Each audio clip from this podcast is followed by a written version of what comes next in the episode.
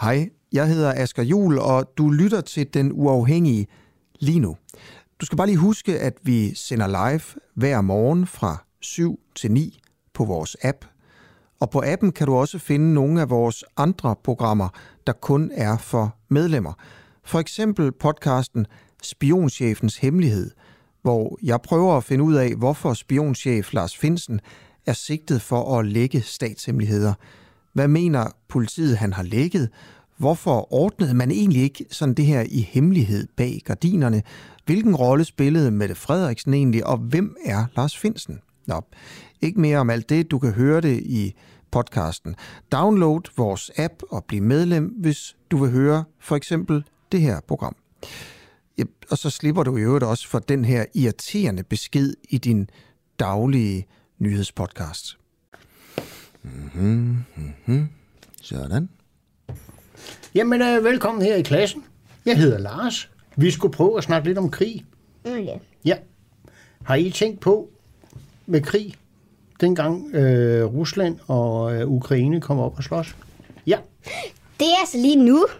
Ja, det sker nemlig lige nu. Det har også det har sket i næsten 70 dage. 74 dage faktisk. Velkommen til en uafhængig morgen med Asker Jul.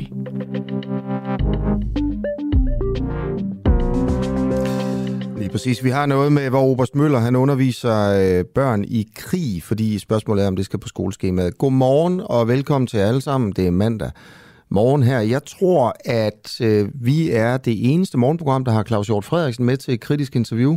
Øh, det er han i hvert fald her klokken 8 om en, øh, om en time. Og øh, inden da, der skal jeg snakke med Pernille Vermund fra Nye Borgerlige, og jeg forstår simpelthen ikke, hvorfor øh, det er, at øh, folk, der sidder i Folketinget, de skal være straffri, hvis de begår kriminalitet. Øh, det er jo sådan, at Claus Hjort Frederiksen, han er jo tiltalt for at lægge statshemmeligheder. Øh, og vi ved jo ikke, om han har gjort det, men altså, det mener politiet, og det mener anklagemyndigheden, han har gjort. Øh, og det kan da godt være, at han er uskyldig og sådan noget, men, men han er, har faktisk som udgangspunkt immunitet. Det vil sige, at han kan ikke retsforfølges, medmindre Folketinget ophæver det. Det står i grundloven. Jeg forstår det simpelthen ikke. Og Pernille Vermund fra Nye Borgerlige, som jeg tænker var sådan en, der øh, sådan en outsider, der gik op imod den etablerede magt på en eller anden måde, øhm, øh, fra, fra, et, fra et klassisk protestparti. Hun vil ikke ophæve immuniteten. Hun freder Claus Hjort. Hvorfor sidder de derinde og freder hinanden, hvis både politiet og anklagemyndigheden mener, at øh, et folketingsmedlem har begået noget kriminelt? Hvorfor skal det så ikke prøves ved en domstol? Ligesom det skal, hvis du begår noget kriminelt, eller hvis, hvis politiet mener, du har gjort det, eller hvis jeg har gjort det, så skal det testes ved en domstol. Øh, hvorfor skal de sidde derinde og, øh, og dække over hinanden? Det glæder mig rigtig meget til at, at, at dykke ned i, og så selvfølgelig lige høre Claus Hjort Frederiksen, øh, om han egentlig selv mener, at han har videregivet øh, klassificerede og hemmelige oplysninger i, øh, i diverse interviews. Der er en på linjen her. Er det Nikolaj Willumsen, der allerede er på? Ja, godmorgen. Godmorgen. Godmorgen, Nikolaj. Jamen, det gør da ikke noget, du sidder lige og rømmer dig. Det er fordi, jeg sidder lige og laver min intro ja. her. Uh, men jeg kommer Nå. tilbage til dig lige om... Uh, bare lige et minut. Helt i orden, helt i orden. Okay, fedt nok. Så vil jeg bare lige sige nemlig, at i dag starter vi vores nye kampagne. Og vi skal have 1000 medlemmer af den uafhængige på 10 dage. Og jeg ved godt, det er meget, men det skal simpelthen, øh, det skal simpelthen ske, hvis det her projekt det skal flyve. Øh, og man kan gå ind på hjemmesiden lige nu og skrive sig op, og det skal du gøre, synes jeg, hvis du ikke er medlem allerede. Øh, og hvis du er medlem, så skal du hjælpe mig og de andre her på redaktionen med at få det her til at ske, fordi vi vil jo skabe det her medie, der er fuldstændig unikt i Danmark. Altså, vi vil ikke have penge fra rigmænd, øh, vi vil ikke have penge fra staten, øh, fordi vi mener, uanset hvordan man vender og drejer det, så dem, der, dem, der betaler gildet, de vil også ligesom øh, gerne bestemme, hvad der bliver serveret en gang imellem. Og vi vil kun være betalt af almindelige mennesker. Det er sådan, øh, øh hvad kan man sige, sådan en græsrods, øh, græsrodsmedie, vi vil skabe her. Hvis man melder sig ind nu, så får man også nogle fordele. Man får den fordel, at man kan være med i 14 dage uden at betale. Øhm, og det er første gang, vi gør det. Og det er altså kun 1000 øh, mennesker, der får lov til øh, til at få de første 14 dage gratis. Så hvis du er blandt de 1000 mennesker, så er det nu, du skal gå ind og, og melde dig ind. Så lancerer vi den her uge også et nyhedsbrev, og det får alle jo egentlig øh, gavn af, også jer, der er medlemmer i forvejen. Tusind tak til jer jo. Øhm, I får altså det her nyhedsbrev med de tre bedste historier fra hver dag, og det her nyhedsbrev kommer til at komme hver eneste dag fra nu af. Og hvis vi får de 1000 medlemmer, så kommer det til at fortsætte. Øhm, vi har, jo ikke, vi, vi har jo ikke en krone til at lave en reklame for, så derfor så er det, øh, så er det afgørende, at vi alle sammen ligesom hjælper lidt til. Det er jo sådan set bare det. Er du medlem, øh, Nikolaj Willumsen? Nej, ikke nu, men det kan da være, at jeg skal hoppe med i kampagnen. Ja, altså, det må du selv om. Det vil være dejligt i hvert fald, fordi ellers så er det eddermame svært at få det til at, altså, øh, til at skabe et... Øh, det, det er svært at skabe et medie uden rigtig at få penge fra altså, de store spillere, ikke? Jo, det kan jeg da godt forstå. Hvis ja. man vil være helt uafhængig, så skal man, ja. skal man have hjælp fra ja, ja. græsrods. Ja, det er det, men det er jo ikke sådan, vi holder med enhedslisten jo, altså, men... Øh, men øh. nej, det, nej, jeg har da også stillet på kritiske spørgsmål gennem tid. Ja. Nå, prøv at, Tak fordi du vil være med i hvert fald, ikke? Mm. Øhm, I det er jo en stor dag for, for enhedslisten, synes jeg jo egentlig, fordi en af de vigtige ting, en af de ting, der i hvert fald i mine øjne har defineret partiet, øh, der har I ændret politik. Øh, Enhedslisten holdt i weekenden landsmøde. Partiets holdning til EU var på programmet, og I traf en historisk beslutning om en mere EU-venlig politik. Øh, I gamle dage, der ville Enhedslisten jo gerne øh, ud af EU øh, så hurtigt som muligt. Øh, det er ikke længere Øh, en prioritet, så vidt jeg forstår det. Men øh, Nikolaj Willumsen, du sidder i øh, Europaparlamentet. Vil du med dine ord fortælle, hvad den her nye EU-politik går ud på? Ja, det vil jeg meget gerne. Altså det, som vi har besluttet, det er, at udmeldelse ikke er et øh, mål i sig selv. Altså fokus for enhedslisten er at ændre EU i en rød, grøn og, og demokratisk retning. Og det gør øh, på ingen måde, at vi øh, er, øh, har droppet vores øh, kritik af, af EU. Tværtimod, vi fastholder vores kritik af EU's demokratiske og sociale underskud. Der er masser at, at kritisere, og det kommer jeg også til at, at fortsætte med at, at gøre. Men, men vores, vores mål er, at, eller vores fokus er at, at sammen med den europæiske venstrefløj, klimabevægelse og fagbevægelse at prøve at trække EU's politik mest muligt i en, i en progressiv øh, retning. Okay, hvad, kan du prøve at være mere konkret? Altså, hvad, I forhold til det med udmeldelse, øh, mm. altså man vil prøve, i stedet for at melde sig ud, så vil man melde sig ind og prøve at lave det om, ikke? Øh. Man kan sige, man kan sige førhen var det sådan enhedslistens øh, Øh, principprogram, at der var udmeldelse et mål i sig selv. Altså det var en, en, en erklæret mål, vi, vi skulle arbejde for, alt andet lige. Øh, nu er udmeldelse, det er et værktøj, der, der ligger i værktøjskasten, hvis EU bevæger sig i en, i en centralistisk eller højere ekstrem øh, retning. Men, men fokus er øh, at prøve på at, at ændre øh, EU øh, mest muligt i en rød-grøn retning. Okay, hvis EU så ikke bliver ændret i en rød-grøn retning, Øh, vil I så melde jer ud?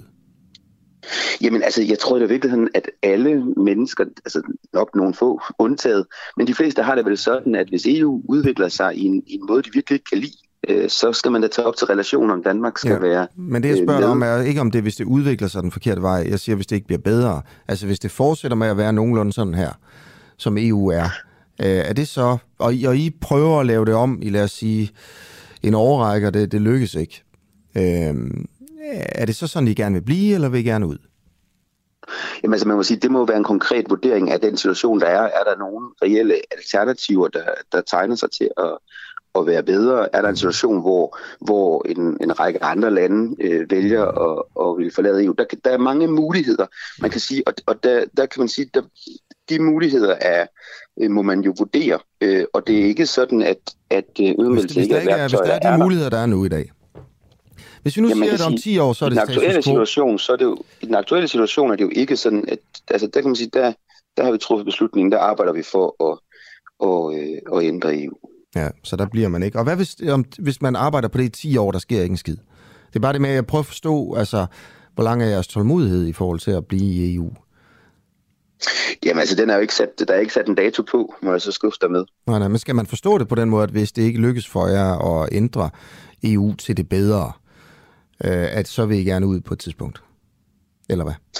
Jamen altså, det, det er da helt sikkert sådan, at det kan ikke udelukkes, at, at det kan blive relevant øh, at melde Danmark ud, eller ja. få flere forbehold, øh, eller, eller, øh, eller på anden måde genforhandle vores, øh, vores relation til, til EU. EU er jo i virkeligheden hele tiden i udvikling, øh, og nogle af udviklingerne, synes vi, er, er meget øh, bekymrende, eksempelvis med en, med en militarisering, som, som vi, jo, øh, vi jo vender os i, imod. Så der foregår, der foregår rigtig meget, men man kan sige, det vil være en konkret vurdering. Øh, og, øh, og, øh, og, og i virkeligheden vil jeg også sige, at, at jeg tror, at, at, at øh, den ændring, vi har lavet, øh, øh, på mange måder ligesom i virkeligheden bare stadfæster den førte politik, vi har haft. Altså det, vi jo har arbejdet for, både i Folketinget og i Europaparlamentet, er jo at, at ændre EU's politik i dagligdagen. Øh, og, det, og det er i virkeligheden bare det, som vi så også i vores EU-program siger, det er det, som er vores fokus. Okay, der er en del, der skriver ind allerede her. Jakob fra Svendborg skriver, øh, eller Jakob Svendgaard, undskyld, skriver god, øh, godmorgen, øh, god, god middag fra Manila. God middag, Jakob. Og så skriver Susanne, at EU er blevet en mastodont, som vi skal være meget på vagt overfor. Og øh, Jakob skriver ind til os, spørg lige Willumsen, hvad er et reelt alternativ til, til EU?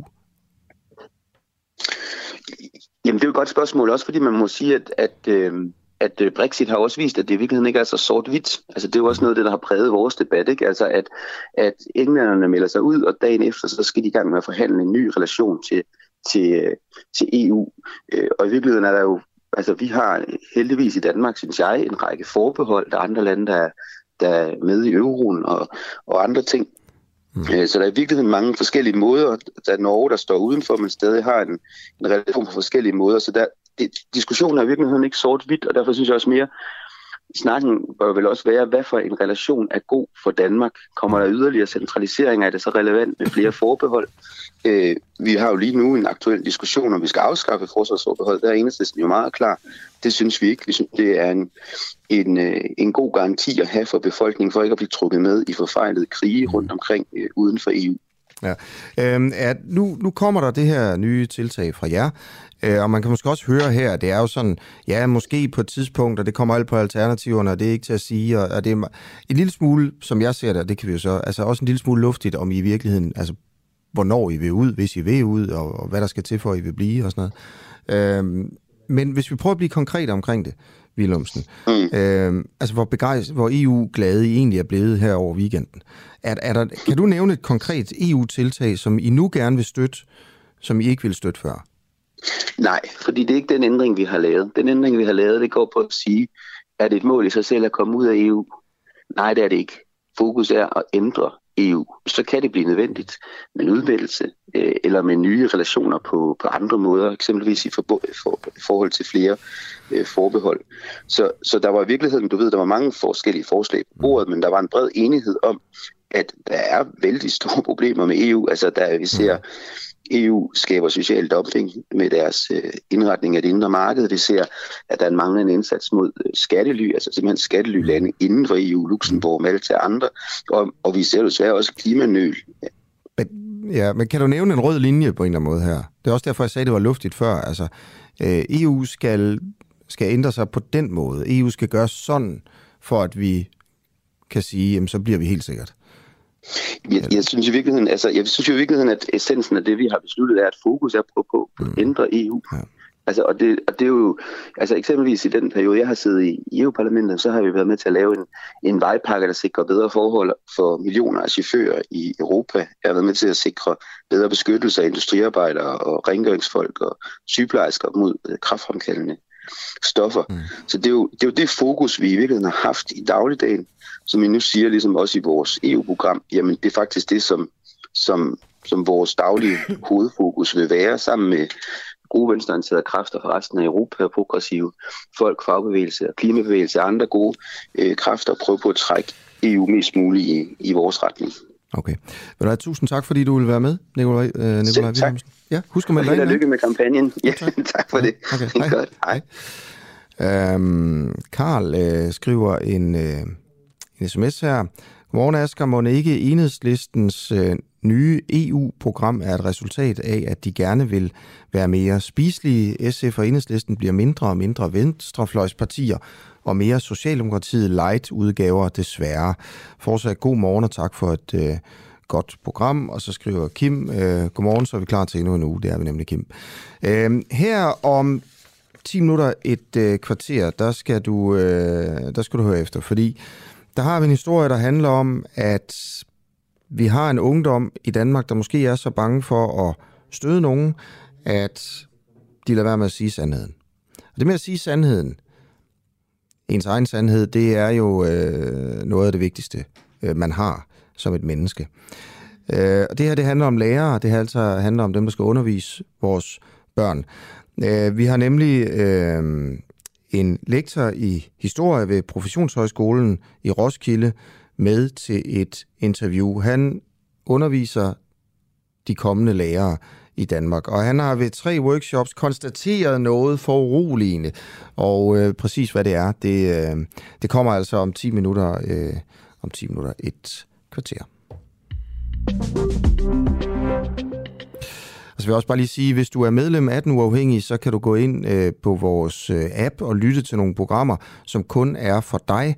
Blandt andet vores program Oppositionen, der i den her måned beskæftiger sig rigtig meget med EU-forbeholdet. Et medlem af den politiske opposition, en der står uden for øh, den blok, der har magten, altså inde og beværte programmet. Det er Morten Messerschmidt, der er inde og beværte programmet to gange i den her måned, og det, du kan allerede finde det første program inde på vores øh, app, hvor han har Margrethe Augen fra SF i, øh, i studiet. Øh, og det er, øh, det er sjovt at lytte til, det er, og det er også interessant, og man bliver også klogere. Så det vil jeg helt klart anbefale, øh, og at, at man går ind og, og lytter til. Men vi skal øh, lige smutte øh, forbi Mellemøsten først, øh, fordi der har været øh, der har været uroligheder i, i mellem Israel og, og Palæstina. Øh, og vi skal prøve at finde ud af, altså, hvem der har ansvaret for, for det, der foregår lige nu. I onsdags der blev en kendt kvindelig Al Jazeera's journalist med palæstinensisk baggrund, hun hedder Shirin Abu Akleh, dræbt af et skud i hovedet, mens hun dækkede en israelsk militær operation på Vestbreden. Øh, det udløste en meget stærk fordømmelse mod Israel, da mange mente, at hun var blevet dræbt af en israelsk soldat. Og så gik det øvrigt øh, endnu mere galt, da hun skulle øh, begraves. Det kommer jeg til lidt senere. Fatih El-Abed, du er formand og talsmand for Dansk Palæstinensisk Venskabsforening. Godmorgen. Godmorgen. Godmorgen. Øh, vil du beskrive, hvad du mener, der skete her, da den kvindelige journalist øh, blev, øh, blev dræbt? Øh, tak for, at jeg må være med i det hele taget. Øh, og øh, jeg så det hele næsten live, øh, for jeg blev vækket af øh, øh, besked, ligesom så mange andre gange før fra Palæstina, om at nu er der endnu et overgreb mod Jenin, byen og flytninglejren, som det er sket så mange gange tidligere. Øh, og man så faktisk, på, jeg havde simpelthen to skærme tændt, øh, noget der hed Al-Mayadin, som er libanesisk, og Al Jazeera netop øh, på min PC. Øh, og, øh, og lige pludselig så, så, så er der bare råb og skrig om, at den ene journalist, det er ikke Shirin i første omgang. Det er ham, der er Ali Samudi, som er en slags producer og har arbejdet for Reuters og diverse øh, nyhedsmedier i verden. Han var simpelthen blevet ramt i ryggen, efter at han fandt vi så senere ud af, at han råbte israelske soldater, der var cirka 100 meter fra dem, at vi er altså journalister, og så begyndte de at skyde og ombart op i luften, meget kort fortalt, og så vender han sig om for at løbe, og så bliver han ramt, ramt i ryggen. Det, der sker lige der, meget kort fortalt, så råber Shirin, øh, Ali er skudt, Ali er ramt, og så falder han til, til jorden, og så er der en anden, der så senere finder vi ud af, der råber, Ali er død, de har dræbt Ali. Og så prøver de at hjælpe ham, og Shirin, inden hun overhovedet anede, vender sig om, og så blev hun selv skudt lige ved det der øh, ved det hjørne under træet. Øh, og det er øh, en drabelig kugle. Hun, hun falder død om med det samme. Man finder ud af, at hun er faktisk, hun er faktisk død på stedet, og lige med det samme, fordi det er en kugle, der eksploderede simpelthen bare inde i hendes hoved. Og det er ikke en kugle, der hvem som helst har. Øh, og det er sådan meget kort fortalt. Det var meget, øh, det var meget bevægende, øh, og som måske kan komme ind på senere, for jeg kendte hende, altså, og jeg var til familiefest med hende, øh, der i 15 med i deres i familiens kirke i, i Jerusalem. Øhm, så det var meget bevægende, og efterfølgende var det var et forfærdeligt døgn, og det har været en forfærdelig uge øh, i det hele taget, øh, med, med beskyldninger, især fra israelske besættelseshær om, at det var palæstinenserne, der stod bag som netop er siden blev afsløret som løgn og misinformation og manipulation af ikke mindst den israelske menneskerettighedsorganisation B'Tselem. Ja. Øhm, og, og den her episode har jo været noget, der er gået verden rundt. Øh, ja. Og øh, det blev, gik næsten endnu mere verden rundt, hvis man kan sige det på mm. den måde, da hun så skulle, øh, skulle begraves. Mm. Øhm, det var og forfærdeligt. Derfor, det var lige så forfærdeligt som måde. Undskyld, ja, og derfor vil jeg bare gerne snakke uh, lidt med dig om det lige om lidt, men, men først lige om, uh, om, mm. om, om hvis skyld det var det her. Ikke? Mm. Øh, hvis vi bare lige tager, israelerne siger her, at de ikke kan sige med sikkerhed, at hun blev dræbt af en israelsk kugle. De mm. israelske myndigheder har bedt om at få den dræbende kugle udleveret mm. uh, fra de palæstinensiske myndigheder, for mm. netop at lave en undersøgelse og fastslå, hvor den kom fra. Øh, mm. Det har de palæstinensiske myndigheder nægtet. De vil lave deres mm. egen efterforskning. Mm. De mener nok mm. ikke, man kan stole på israelerne, når israelerne skal efterforske det her. På den anden side mener israelerne nok heller ikke, man kan stole på, på palæstinenserne, når de skal efterforske mm. det. Øhm, en israelsk øh, major sagde, at palæstinenserne beskød vores styrker, de skød på alt og alle og i alle retninger. Og i, modsæt, mm. i modsætning til palæstinenserne, så er de israelske styrker professionelle og præcise i deres skydning. På dette tidspunkt er det ikke muligt at afgøre, hvilket skud, der dræbte hende. Fatih Labed, er du overbevist om, at det var en israelsk kugle? Det er ikke kun Fatih Labed, der er overbevist. Det er altså stort set samtlige menneskerettighedsorganisationer, øh, og ikke mindst den israelske menneskerettighedsorganisation B'Tselem, som er, som lavede en video på dagen, faktisk få timer efter, midt på dagen om onsdagen. Det her, det skete, altså det vi taler om, skete jo søndag morgen, mm. øh, cirka plus minus halv syv dansk tid, øh, for jeg fik den første melding, første besked omkring kvart over seks, 10 over seks, onsdag morgen.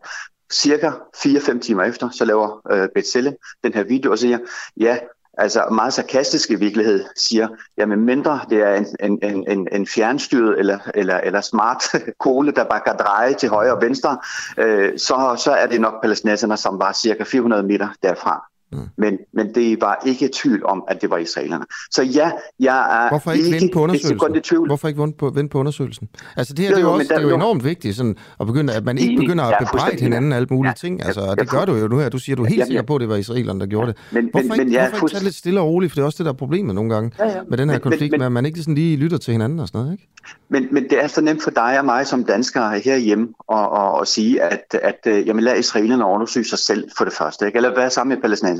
Det er som om, at... at, at, at Hvorfor ikke vente på undersøgelsen? Det er jo ikke mig, der siger, at der er nogen, der har gjort Jamen, der det. har det været så mange undersøgelser. Men Mads, der har været utallige undersøgelser lige siden af uafhængige instanser, men også af israelerne selv. Der har været hele tre eller fire indtil senest i går i virkeligheden. Det er nummer fire måske. Hvor det alle sammen sådan et drøbvis, altså netop fra israelske besættelsesher, siger, ja, men vi skød, altså her er min tale til vores mindehøjtidlighed i forgårs til hende, ikke? der samlede med dengang med Clinton, der sagde, Ja, ja, øh, jeg, jeg røg, dengang han blev anklaget for at have røget has på, og, og, og, som studerende på universitetet sin tid. Så sagde han, jamen jeg røg, men, men jeg inhalerede aldrig. Det som israelerne sagde onsdag aften, det vil sige samme dag, sagde, jamen det kan sige, at vi har skudt den vej, mm. og det er omtalt omkring øh, øh nu 20 kugler, men vi er ikke sikre på, at det er os, der har skudt helt. Problemet er bare, Mads, det er det, der er afgørende det her. Der var ingen andre end dem, der var ingen andre end israelske besættelsessoldater i nærheden. Og det siger også journalisterne, som var med Shirin. Det siger også ham, Ali Samodi, som var klar til at tale og være vidne Øh, få timer efter, fordi at han var blevet ramt i ryggen. Okay. Han sagde det, mens han lå på hospitalet, at det var israelske soldater, han kunne sige dem, han råbte til dem, vi er presset, så skød det op i luften, han løb, bum, så faldt han simpelthen lige ind Shirin, altså også til. Okay.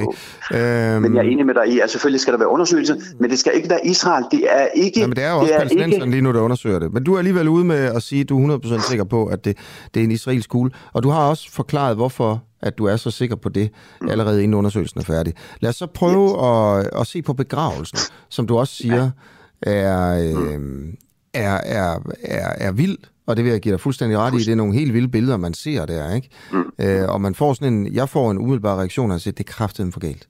Og, og det, der sker, det er jo, at Israel, israels, man ser israelsk militær øh, angribe et begravelsesoptog, hvor, hvor der, de holder kisten på hende der, op på skuldrene, og så ser man... Øh, så falder den næste halv, sådan ja, halv så falder den halvt ned, fordi de, de slår på, på folk med stave. Mm, mm. Øh, og jeg kan lige prøve at spille en lille lyd af, hvordan det lyder, og så kan du måske lige fortælle mm. lidt, altså hvordan du... Øh, vil mm. du prøve at beskrive, hvad der skete her? Ja. Du kan bare snakke ind over altså, øh, øh, øh, man skal have set det hele, fordi vi fulgte jo med, jeg fulgte med lige fra, fra, fra, fra, fra morgenstunden nærmest, da man forberedte. Det her, det er altså scenen fra det, der hedder uh, The French Hospital, altså, eller St. Joseph Hospital, som er faktisk fransk jord og tæt på det, der hedder Fransk Kulturinstitut i Jerusalem, ikke langt derfra. Det er altså fransk jord. Men det er der, hvor øh, Shirin kom fra Ramallah, og der har været flere begravelsesoptog øh, øh, fra Jenin til Nablus til Ramallah dagen før, og så kom hun på det hospital øh, dagen, dagen før. Og det er der, hvor begravelsesoptog skulle simpelthen starte, så hun kunne komme til, til den palæstinensiske katolske kirke i den gamle bydel, og så simpelthen videre øh, til, til, til, til, til at blive begravet eller stedt til hvile i mm. kirkegården lige ved siden af kirken.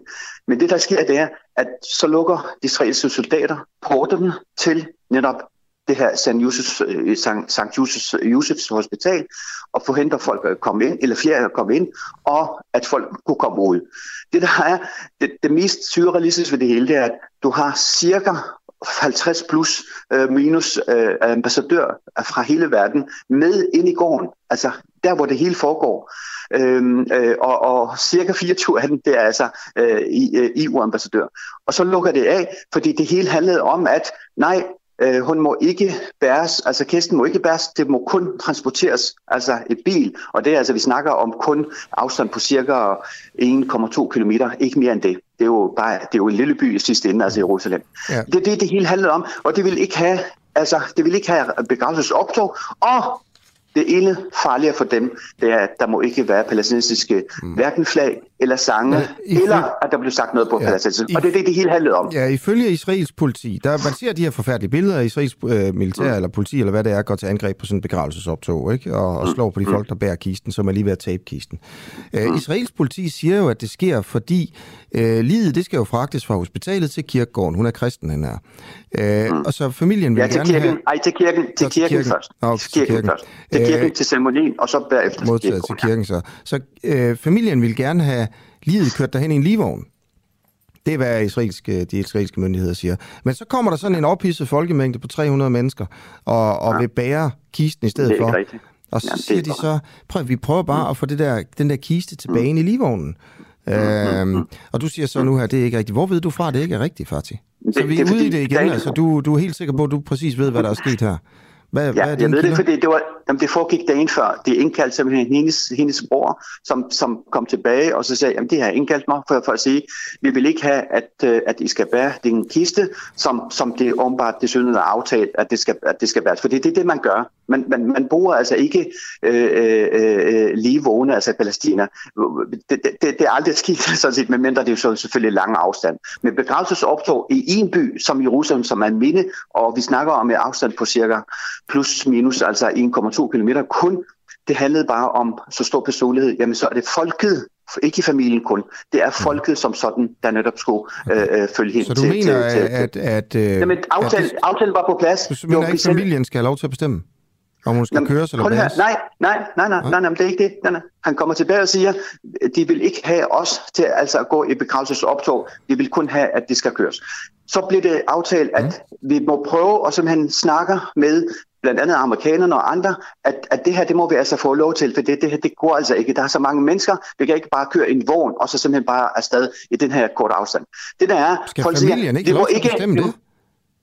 Nej, familien vil jo netop ikke have, at hun skulle køre sig i livvognen bas. Det er jo lige det, der er hensigten i det her. Det er, at folk vil ikke have, palæstinenserne vil ikke have, at det besættelsesherren, der skal også bestemme mm. også det her, at der ikke må være opdog. Prøv her, jeg er, jeg er fuldstændig enig med dig i, man kan være kritisk, at, at det ene og det andet, men det her handler om, at det er palæstinenserne, som må bestemme, hvordan okay. deres ikon må altså begraves, mm. og hvordan det hele skal foregå. Okay. Og det er det, der er øh, kernen i alt det her, okay. at det er Israel, der vil bestemme det hele, og at der må ikke være palæstinensisk flag, okay. og ikke palæstinensisk slogans overhovedet på okay. nogen måde. Fatih al det er familien enig med det. Tusind tak, ja. fordi du vil være med her. Øh, Selvfølgelig. Og Tusind historien, tak. som du ser det. Jeg ved godt, vi øh, jeg har en forslag god morgen at, at vi sidder og, øh, og sover så meget rundt i en, en lille historie om en helt konkret episode. En, øh, en kvindelig journalist bliver skudt i hovedet, og derefter bliver, hendes, øh, bliver det et begravelsesoptog, hvor man bærer hendes kist.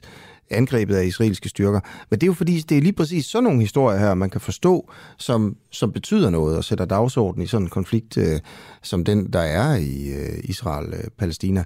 Øh, øhm, og det er simpelthen derfor, vi prøver at finde ud af, altså, hvad er der sket i den, og, og hvad er det for nogle automatreaktioner, der også kommer her. Øhm, og Jonathan Møller Suser, du er tidligere næstformand for Dansk øh, Sionistforbund. Hvad er din sådan automatreaktion, når, når du ser de her ting? Jamen, det første, det er jo, at det, det er forfærdelige billeder. Altså det, det der med, at du har øh, kampklædt politi øh, i slåskamp med folk, der bærer en kiste af en, af en øh, uskyldig journalist, der lige er blevet dræbt. Fuldstændig, fuldstændig forfærdelige billeder. Ovenpå en forfærdelig nyhed om en, en journalist, der er blevet dræbt. Den automatreaktion, der tror jeg, min er den samme som så mange andres. Den næste automatreaktion, jeg har, eller den næste reaktion, jeg har, det er, jeg bliver utrolig ked af, hvor hurtigt de her, øh, hvor hurtigt folk, de bare griber til at beskylde Israel for alt det onde. Selvom man intet ved om situationen, og ved meget, meget lidt, så kommer de her øh, fordomme, tænker jeg, det er fordomme om israelsk ondskab i spil, og, øh, og, og, og griber folks, griber folks fantasi også i, i medierne. Mm. Har Israel øh, gjort nogle fejl her? Sikkert. Og, øh, og kan sikkert du, kan en du pege masse. på nogen, altså?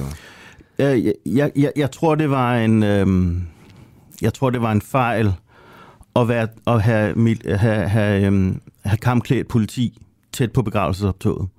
Mm. Jo, jo mere jeg læser om det, jo mere tænker jeg, at det er en fejl. Og, altså, du har ret i, at øh, de, de reagerer på, at familien øh, ville have haft kisten et andet sted, og at den blev taget af, af, af den her, øh, øh, de, her, de, her, de her folk. Og øh, du har også ret i, at, at der blandt de her folk var nogen, der gerne ville have vold og gerne ville øh, lave ballade. Øhm, men, men det ville have været klogt og vist fra, den, fra de israelske myndigheder, hvis de havde sagt, nu, nu, nu, nu trækker vi os. Og hvis der skal være lidt, lidt skyderi og lidt kasten med sten omkring den her begravelse, så lader vi det ske. Altså, så, så, må vi, så, må vi ligesom, så må vi ligesom sige, jamen det her, det, det vil kun gøre værre ved, at der kommer israelsk politi ind. Og det går ud over, det går ud over familien, den familie til den dræbte journalist, det går ud over dem, der kærer sig mere om hende som menneske, end om konfrontation med, med politiet i Israel. Men jeg tror stadig, det ville have været klogt eller vist. I hvert fald, når man står i Danmark og skal, skal prøve at forsvare, altså som jeg, jeg er jo ven af Israel, jeg skal prøve at forsvare de her billeder, det kan jeg overhovedet ikke. Så jeg havde da hellere set, at... Var det forkert at angribe øh, det her begravelsesoptog? Jamen, altså, set fra min stol, fordi jeg nu sidder her og skal forsvare det, så ja, det er jo fuldstændig forkert. Hvis jeg ser det fra familiens side, mm. øh, så kunne det godt være, at jeg ville se det anderledes. Hvis jeg så det på, fra, fra den side af dem, der holder mest af den her journalist, så ville jeg måske se det anderledes. Men, men jeg kan ikke få ud af mine følelser de forfærdelige billeder, og, øh, og det, det kunne man godt. Det, det er i øvrigt ikke kun mig, det er mange venner i Israel, mange sionister, mange israelere, der siger, at det klogest ville have været, hvis politiet havde holdt sig for det begravelsesoptog. Jeg synes nogle gange, det er svært at finde ud af, øh, hvem man kan tro på i den her konflikt. Ikke? Altså, det er helt umuligt. Fatih Al-Abed, øh, som vi havde på lige for lidt siden, han sagde, at familien ville gerne have, at det, jeg ved godt, det bliver meget nørdet det her, men at kisten blev båret hen til kirken. Det var familien med på. Øh, vi ved men, det jo men de israelske myndigheder siger så, jamen det ville familien ikke have, det var derfor, vi prøvede at stoppe det. Men det kan også være, at ingen ved det. Altså, det kan være men du sad også lige og snakkede som om, at du vidste, at uh, familien gerne ville, uh, jamen, jamen, ville have, have den kiste i livvognen. Og du har vel dine oplysninger fra de israelske myndigheder? Jeg tror, vi har det fra det samme sted. Men det kan da sagtens være, at det kun er ét familiemedlem, der har ringet til mm. de israelske myndigheder, men, men fem af dem gerne vil have det her optog. Ja. Jeg, jeg skal ikke kunne sige det. Der kan, der kan være så mange misforståelser. Så er der undersøgelsen om, øh, hvordan hun døde hende her. Ja. Øh, altså, nu, nu hører vi her, at du ved, palæstinenserne vil undersøge det, og de har kuglen, der måske kan afgøre, hvem det var, der skød journalisten. De vil ikke give kuglen til, til israelerne. Jeg går ud fra, at mange israeler ikke stoler på, at der kommer en rigtig undersøgelse i Palæstina, fordi de har en klar interesse i at, at ligesom konkludere, at det var en israelsk kugle. På den anden side vil det være fuldstændig det samme, hvis israelerne skulle undersøge øh, det her. Ikke? Øh, de ville have en interesse i på en eller anden måde at komme til en konklusion, der handlede om, at det ikke var dem, der havde gjort det. Øh. Sådan, jeg har, altså hvis jeg skal være, jeg, jeg vil hellere have sandheden. Altså jeg vil sådan set gerne vide, hvis det er en israelsk soldat, der har skudt og dræbt en uskyldig journalist. Og jeg vil gerne vide, hvordan det er sket. Øhm, for det sådan noget må ikke ske. Sådan noget må ikke, ikke ske. Så, så, så det, det, har, det har jeg interesse i. Det kan godt være, at den Israel, der er nogle af de israelske herrer, der ikke har, men, men, men, men som venner Israel, og jeg tror også de fleste israelere, det er i hvert fald sådan, de, de siger det, så skal de alle sammen lyve, ikke? Men øh, det israelerne ville kunne, hvis de fik lov til at få den kugle, så ville de kunne sige, jamen, ikke alene er det her et stykke ammunition, vi bruger, er det her et stykke ammunition, vi brugte den dag, og de vil også kunne sige, at det blev skudt for det her kan være den her person, og derved vil de kunne finde ud af, hvad i alverden er det, der er sket? Mm. Hvorfor skød du i den retning? Hvad var det, der fik dig til at gøre det? Okay. Sådan en øh, episode her med en øh, journalist, der bliver, der bliver skudt i hovedet under en dækning, en live-dækning af, af en begivenhed, øh, og efterfølgende begravelsesoptoget, der bliver angrebet. Hvilken betydning har det sådan i det store billede? Altså? Jamen, det, er jo, det er jo med til at, at gøre det til et eventyr. Hele den her konflikt er jo, er jo lille i forhold til, hvor mange der bliver dræbt, og hvor, hvor stor, altså også geografisk område det er. Øhm, men det er en konflikt, som, som optager folk helt utrolig meget, optager følelser. Det er som om, det er et eventyr, eller en, eller en serie på HBO, eller et eller andet, som bare optager vores følelser helt utrolig meget. Og det tror jeg er meget usundt, men, men, men det er det, der vil ske. Og der er sådan nogle her historier, og sådan nogle her billeder med til, især for dem, der er utrolig optaget af, at Israel skal være de onde, har, har utrolig mange fordomme om, at Israel skal være de onde, der, der er det her jo bare med til at, at, øh, at bringe, bringe øh, hvad hedder det, brænde til det bål. Mm. Mm. Jonathan Møller Susa, tusind tak, fordi du vil øh, være med her til morgen og komme ind i studiet. Tusind tak. Ja. Øhm, og klokken er fem minutter over halv otte. Du lytter til den øh, uafhængige lige nu. Prøv lige at lægge hjernen i blød om, hvordan vi kan få gang i vores kampagne om at få 1000 medlemmer på, på 10 dage, fordi det, det skal ske. Jeg vil meget gerne høre, øh, hvad du har, hvis du har nogle idéer til, hvordan vi kan, vi kan gøre det. Men det starter altså her til morgen, så øh, sig til din nabo, at, øh, at hun skal, skal melde sig ind. Okay, lige om lidt skal du spidse ører, fordi så kommer interviewet med øh, lektoren på Professionshøjskolen, som fortæller lidt om de elever, han har, der øh, ikke vil vise symboler, der støder nogen. Og de elever, han har, det er altså de kommende lærere, folkeskolelærere i, øh, i Danmark. Det er en vigtig historie, der handler om at sige sandheden, eller at lade være med at krænke nogen. Men inden da, kommer her spørgsmålet, skal krig og militær på skoleskemaet i danske folkeskoler? Vi, spillede, vi stillede spørgsmålet i øh, sidste måned, efter at militæranalytiker og pensioneret kontraadmiral Torben Ørting foreslog, at børn og unge bliver undervist i krig, så de bliver mere bevidste om, at Danmark er værd at forsvare. Og lad os lige prøve at høre, hvad kontra kontraadmiralen sagde. Jeg synes, at, at vi skylder vores unge mennesker at fortælle, at der er ikke noget, der er gratis. Hvis vi har et demokrati, vi har et velfærdssamfund, så er det fordi, vi er villige til at kæmpe for det. Også med våben om nødvendigt. Det håber vi ikke kommer til at ske. Men, men vi skal altså være klar til at, at passe på det, vi har erhvervet os.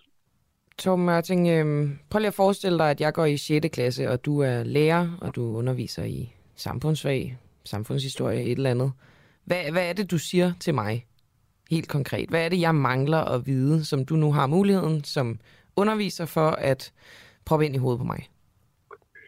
Ja, jeg vil starte med at tage afsæt i den situation, som øh, de unge mennesker bliver bombarderet med i øjeblikket, nemlig situationen i øh, Ukraine. Ja, jeg skruer ned her for, øh, for interviewet, for simpelthen at sige, okay, vi kan jo godt få ham, kontradmiralen, til at fortælle, hvordan det vil lyde. Men hvad med at prøve at få Oberst Møller øh, kendt dansk oberst, krigshelt, en af de eneste, ja, okay, vi har nok nogle, nogle krigshelte, men en af de første, vi havde sådan efter 1864. Øh, oberst Møller, der var aktiv øh, som oberst i, øh, i krigen i, i det tidligere Jugoslavien. For ham i studiet og snakke med nogle børn og undervise dem i krig. Og her er han så, sammen med Ella og Carla, som går i 3. klasse. Og vi skal høre, hvordan Oberst Møller han blandt andet lærer dem, at en kampvogn er verdens bedste fredsmaskine og hvorfor man ikke skal give sin kode til mobiltelefonen til andre. Jamen, øh, velkommen her i klassen. Jeg hedder Lars. Vi skulle prøve at snakke lidt om krig. Mm, ja. Ja. Har I tænkt på med krig, dengang øh, Rusland og øh, Ukraine kom op og slås? Ja. Det er altså lige nu. Ja, det sker nemlig lige nu. Det har også det har sket i næsten 70 dage. 74 dage, faktisk. Er det ikke snart et år? Nej, de startede jo i, de startede i februar. Den Februar. 24. februar. Hvad har vi så? Februar? Ja, februar, marts, Ja. april, maj. Ja. Nej! Det er rigtigt. Vi er i maj nu. Nej. Så de har slåsset i lang tid. Blev I bange for, at der skulle være krig herhjemme, da de begyndte at slås? Ah, jeg er ikke mere. Lidt. Lidt? Lidt. Lidt. Lidt. Jeg var, jeg var bange for, at det blev til en verdenskrig. Okay. Jeg forstår altså ikke helt, hvad en verdenskrig er. En verdenskrig, det er, hvis hele verden kommer op og slås. Det er jo, en, det er jo klart nok. Altså, det er jo derfor, man kalder det en verdenskrig. Men når det kun er Rusland og Ukraine, der slås, så er det ikke nogen verdenskrig. Så er det heller ikke noget, vi kommer med i. Øh, og problemet ved det her er jo det der med krig. I har ikke set... Øh, Det, det er min kuglepen, og den bliver først udleveret til dem, der opfører sig godt. Mm, det, der står Ukraine. Jamen, det gør det også. Hvad er den af? Kan du, også, kan du, kan du læse det? Ja. Okay. Og der står der Kiev, og det er hovedstaden. Ja, Det er der, der, der startede med at være krig, ikke? jo. Der blev sendt bomber og raketter. Og det gør der Og stadigvæk. Ja. Gør der? Ja. Det Er det, ikke så, det er ikke så meget i Ja. den der Kiev-by. Kiev. Nej, men, men, de, men de, der er jo stadigvæk krig dernede nu. Rusland. Det er Rusland. Rusland er derovre. Rusland. Ja. Rusland. Men grunden til, at der ikke kan komme verdenskrig her, det er jo fordi Danmark, de er med i en forening. EU. Nej, NATO. NATO, vil du have sagt NATO? Ja. Det er godt. Og NATO, det er ligesom nogen, der holder sammen. Nå ja. Ja, Karla? Er det ikke ligesom sådan et hold? Det er sådan en blanding af nogle... Det kan man godt sige, at det er ligesom sådan en hold. Ja, eller? Jeg ved godt, jeg ved godt, hvor- hvordan der er kommet krig. Altså, det var fordi, at øhm, det startede med, at Ukraine ville gerne med i øhm, NATO. Øhm, men Rusland ville ikke have, at det var med i NATO, fordi Rusland ikke var med i NATO. Og så ville den, fordi at det havde, engang havde Ukraine været sammen med Rusland, altså hængt sammen. Det er rigtigt. Øhm, og, så, og så vil Rusland have noget af Ukraine, Ja, og så startede der en krig. Ja, fordi Ukraine vil jo ikke gå med til at aflevere noget. Ja. Det er jo faktisk ligesom, hvis I sad øh, inde i klassen, og der så kom øh, nogen udefra. De kom bullerne Udefra, hvad mener du med det? øh, ind ad døren. Er jo kommet udefra, ikke? Nu ser du til, hvis det går for hurtigt. Hurtigt. Ja, det kan ikke gå for hurtigt. For hurtigt. Hvis de kommer udefra, så kommer de ind ad døren. Og så havde de sagt til jer, afleverer jeres skoletasker. Nu. Men der er min telefon i. Nå nej, Jamen, ligger, så- den så- ligger inde i skabet. Men det er lige meget. De skulle bare aflevere telefonerne, hip med dem. Og det vil I da ikke, vel? Nej. Nej. Så vil jeg sige, det får I ikke lov til. Det er min taske. Ja, og det er jo det samme her. Russerne kom og ville tage nogle af Ukraines ting, og det ville Ukraine ikke have. Og så kom de jo op og slås, for russerne ville have det. Hvis jeg nu ville have jeres telefon, så kunne jeg jo også få en på hovedet, hvis det var, at I ikke vil aflevere. Og så kommer vi løbende med skole, og Lige præcis. Der er ikke nogen skole inde i klasselokalet. Jamen, så kunne I finde nogle skovle. så med sakse. Ja, Nej, lim. Kastestjerner. men, men det er jo hele det, der er ideen i det, at det er jo derfor, de kommer op og slås. Okay. Grunden til, at det ikke spreder sig til Danmark, det er, at vi har en hel masse venner, Venner? som passer på os. Ja, Det er NATO. det er nemlig NATO. Og NATO, det er, øh, Rigtig mange lande. ja, som så holder sammen, hvis der kommer nogen og siger, så er det helt med mobiltelefonerne. Mm. Ja. Så derfor bliver der ikke nogen krig øh, herhjemme, Mm, men håber vi. Ja. vi var med i 2. verdenskrig, det ved jeg. ja, så meget var vi ikke med. Vi, Jo, blev, vi- vi blev besat under 2. verdenskrig. Det var Tyskland. Det var Det var nemlig Tyskland, ja. Der var en eller anden, der hed Heil Hitler eller sådan noget. Det var ja han, hed, Hitler. han hed Adolf Hitler. Nej, det var det samme, ikke? Ja. Ja, men det, det var i gamle dage. Og I kan godt glemme det. Jeg var ikke med. Jeg var alt for ung. Har du været i krig? Ja, det har jeg faktisk. Hvornår? Ja, det er lidt før I blev født. I 1994. Det er langt. Hvornår var, var, var der krig der? Ja, det, vi var nede i, øh, i Bosnien, Bosnien? som var en del af Jugoslavien. Det ved jeg ikke, hvor jeg er, for det Jo. findes ikke mere. Gør I det? Rusland? vidste. Jugoslavien? Ja, det er det samme. Er det, det er ligesom Slovakiet, ikke? Jo, det, det, er, lidt, det er lidt længere nede end... Øh, man kan ikke rigtig se det på kortet, derfor vi har ikke det kort. Men dengang, der var der også krig. Og der kom vi så ned med verdens bedste fredsmaskine. Hvad er det? Det er en kampvogn. Nå, Fredsmaskine. Ja, en, det er en ren fredsmaskine. Når de kommer, så bliver der fred. Ja. Og fidusen ved det, det var, at der var nogen, der ville tage den mad, som der var nogle mennesker, der skulle have. Og der blev vi sendt derned for at sørge for, at de kunne få noget mad. Ej, hvor tavligt, at de bare tog med. Jamen, det var det, der var ideen. Fordi så kom vi derned og sørgede for, at maden kunne komme ind til dem, der havde brug for dem. Og en gang imellem, der blev vi nødt til at, ja, populært sagt, give dem nogen på hovedet. For de ville, de ville simpelthen på bare ikke... Ja, lige præcis. Og det er jo det samme, som ukrainerne gør ved russerne nu. er det ikke russerne, der gør det mod ukrainerne? Jo, sådan startede det. Men ukrainerne ville jo ikke finde sig i, at de kom og tog deres mobiltelefoner. Gjorde de? Ja, de vil, de vil prøve at have dem, og de vil ikke aflevere Men dem. de kan jo ikke koden. Nej, men det kunne de jo finde ud af. Hvordan? Hvordan? Ja, de må da bare sige det. Hvor sk- Hvad er ved din de kode til din mobiltelefon? 1 0 0 Nej, nej, du skal da ikke sige det. Du kan ikke huske det. Nej, det kan jeg ikke.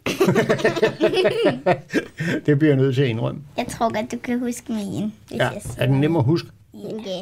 Men de skal ikke sige det, fordi det bliver optaget, det her. Jamen, der er ingen, der kan huske det. Jo, hvis det bliver optaget, så risikerer man jo, at der er nogen, der sidder, og så siger de, nu kender jeg koden. Mm. Slet det lige. Ja, det er sjovt det her, man skal børn undervises i krig. Her lærer de jo for eksempel af den gamle oberst, at en kampvogn det er verdens bedste fredsmaskine.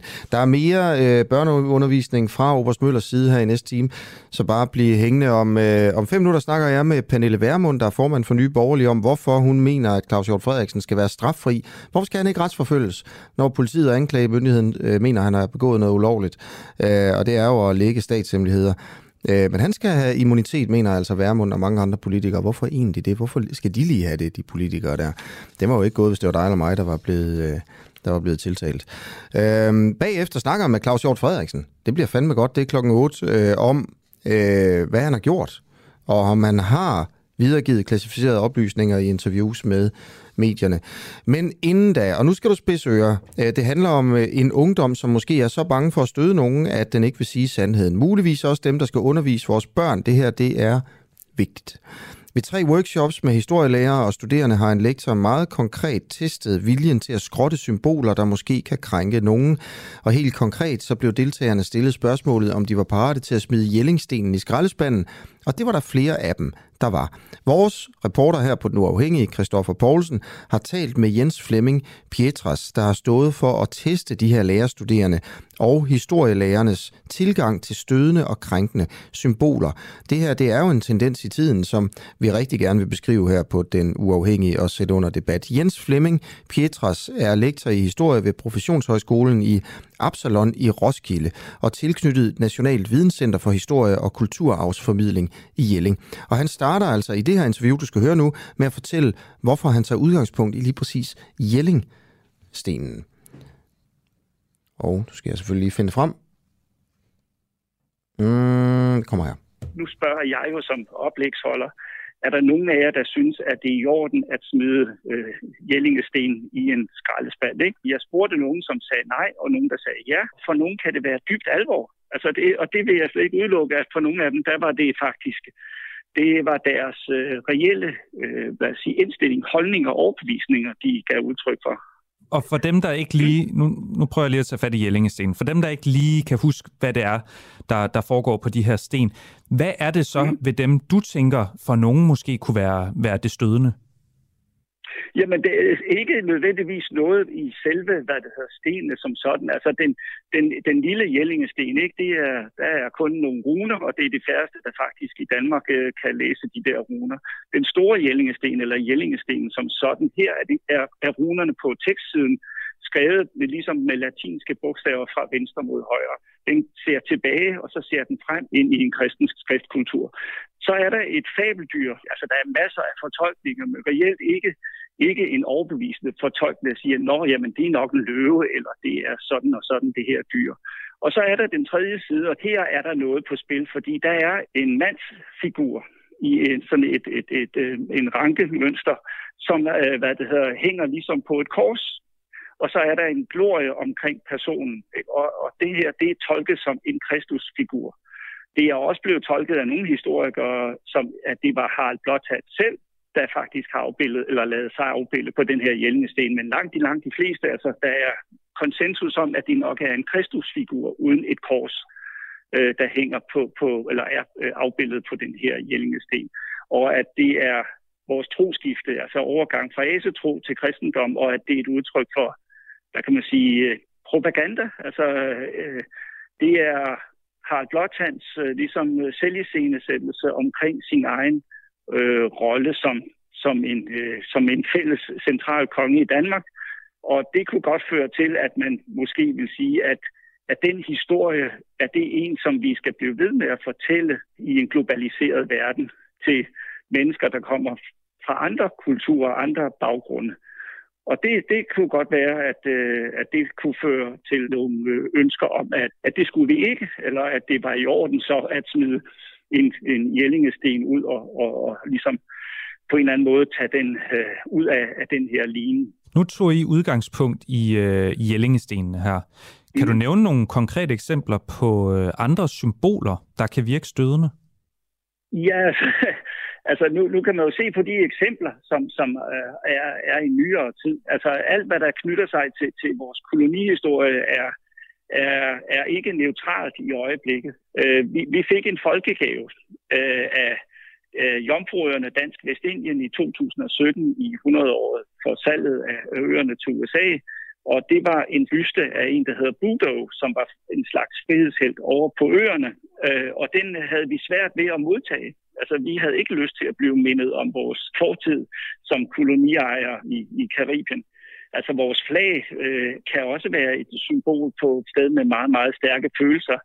Altså nu her for eksempel under Mohammed-krisen eller karikaturkrisen i 2005-6, specielt i 6, der, der var der mange, der reagerede på, at flaget blev brændt. Det var for mange, også for mig, virkelig grænseoverskridende. Vi kan sagtens identificere altså nogle genstande, nogle symboler, som virkelig kan, lad os sige, kan få os op af stolene og få os til at tage stilling. Det, det at tage stilling er vigtigt. Men det skal ikke kun være på det der følelsesmæssige eller mavefornemmelsesplan. Hvad er det mest stødende symbol, du kan komme i tanke om? Det mest stødende symbol? Mm. Øh, det, det mest misbrugte symbol øh, er vel den nazistiske brug af svastikaen. Altså det, det er vel det, der er det stærkeste symbol, som, som alle reagerer på, og jeg reagerer også på det. Skal det skrottes, efter din mening? Nej, det skal det ikke fordi altså, symbolerne hører til i en historisk kontekst. Nej, det skal, det skal sørme ikke øh, ligesom øh, øh, fjernes. Der er jo faktisk øh, nogen, der mener, at selvom man fjerner alle de fysiske symboler eller fysiske genstande, så vil erindringen om dem vil blive bevaret i forholdsvis lang tid. Og, og så er det vel problematisk også, om det er ligesom en stat, der fjerner nogle ting, eller om det er nogle aktivister, der fjerner nogle ting at stater gør det, det ved vi jo for eksempel efter, efter murens fald, at øh, i det tidligere øh, DDR, så var der utrolig mange gadenavne, statuer og andet, som i det forenede Tyskland forsvandt. Bør historielærer undervise elever i identitetspolitiske spørgsmål om køn, race, religion og symboler, selvom de måske er kontroversielle og øh, kan risikere at støde nogen? Ja, det skal de. Altså, det er en del af, af, af den demokratiske dannelse, mener jeg. Og, og ved at forholde sig til, til fortidige eksempler, kan man kvalificere samtalen, øh, som skal være demokratisk. Og, og der må ikke være sådan nogle øh, selvcensur eller tabuemner, som man ikke kan, kan diskutere.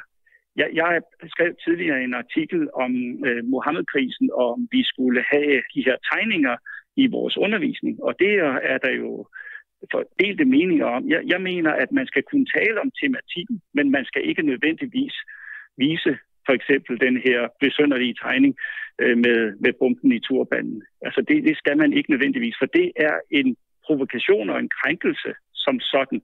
Men man skal kunne tale om, hvordan man øh, bruger de her forskellige øh, elementer, og hvordan man i tale sætter dem. Kan man sige, at stødende symboler i virkeligheden er fremmende for demokratiet? Øh, ja, altså det kan man godt, men, men, men man skal ikke nødvendigvis altså, øh, altid øh, finde de mest, øh, lad os sige, provokerende for, for ligesom at skabe opmærksomheden. Altså, vi kan ikke lave tidsmaskiner, men vi skal arbejde med, med empati og, og scenariekompetence at prøve på at kunne forestille os, hvorfor nogle mennesker på et tidspunkt et sted i historien synes, det var helt legitimt at rejse en statue for for eksempel Columbus hvor man i dag kan, kan sige, der rejses ikke så mange statuer af Columbus, og det kan vi så også forklare, hvorfor det ikke sker. Ja, tak til Christoffer Poulsen, der øh, altså interviewet her.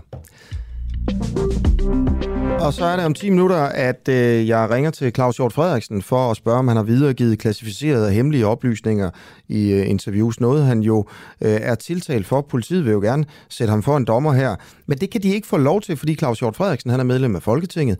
Og øh, dermed har han som udgangspunkt immunitet. Det vil sige, at han kan ikke øh, blive retsforfulgt. Det er noget, øh, som der gælder alle politikere. Og spørgsmålet er lige nu også bare, hvorfor egentlig det? Hvis det var mig eller dig, der lytter med, der blev tiltalt eller sigtet for et eller andet, så ville sagen jo gå sin gang. Men hvis det er et folketingsmedlem, så øh, kan man som udgangspunkt ikke komme for en dommer. Er det egentlig ikke uretfærdigt? Prøv at skrive ind til mig om det her. Skriv på Facebook, øh, skriv en sms på 1245, bare skriv DUA, mellemrum først, øh, DUAH mellemrum, og så din øh, øh, dit, øh, din kommentar til det her.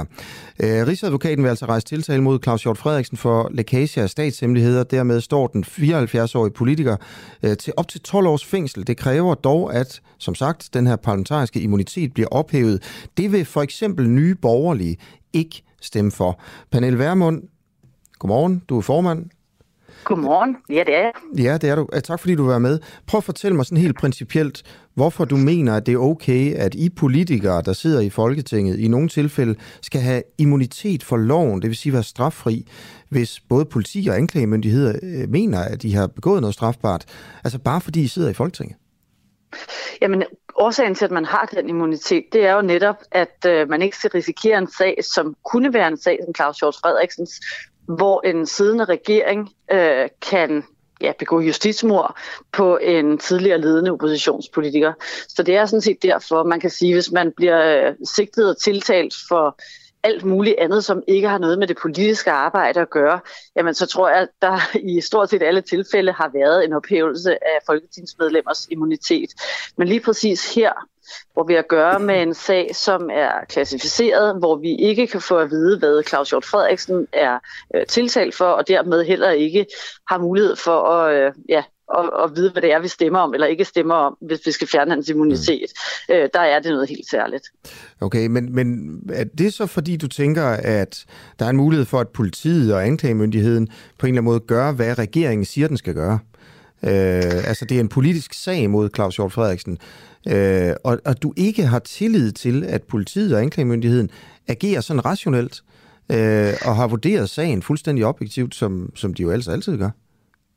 At det er ikke, fordi jeg ikke har tillid til dem, men det er, fordi jeg har det princip, at hvis man skal ophæve immuniteten for en siddende, et siddende folketingsmedlem, som til og med er en del af oppositionen, i en sag, hvor det jo er regeringen, altså det er regeringen her, der, der øh, ja, der står bag sikkelsen. Man kan jo ikke vide, om det er dem, der har, har, hvad skal man sige, har anmeldt Claus Hjort Frederiksen, men det er i hvert fald dem, der har sagen på deres bord. Mm. Og der er princippet bare det for mig, at hvis jeg skal stemme for, at hans immunitet det, den skal ophæves, jamen, så skal jeg vide, hvad det er, jeg stemmer om, og det skal mine øvrige folketingsmedlemmer også. Politiet mener, at han har gjort noget ulovligt. Anklagemyndigheden mener, at Claus Hjort Frederiksen har gjort noget ulovligt. Hvis det var mig, eller lytterne, øh, så var vi blevet stillet for en dommer hurtigere end en hestkoran. Men når, når det så er jeg i Folketinget, så, øh, så, så sker det ikke med mindre i ligesom et flertal, derinde beslutter, at okay, så er det okay. Så som udgangspunkt, så har I den her immunitet.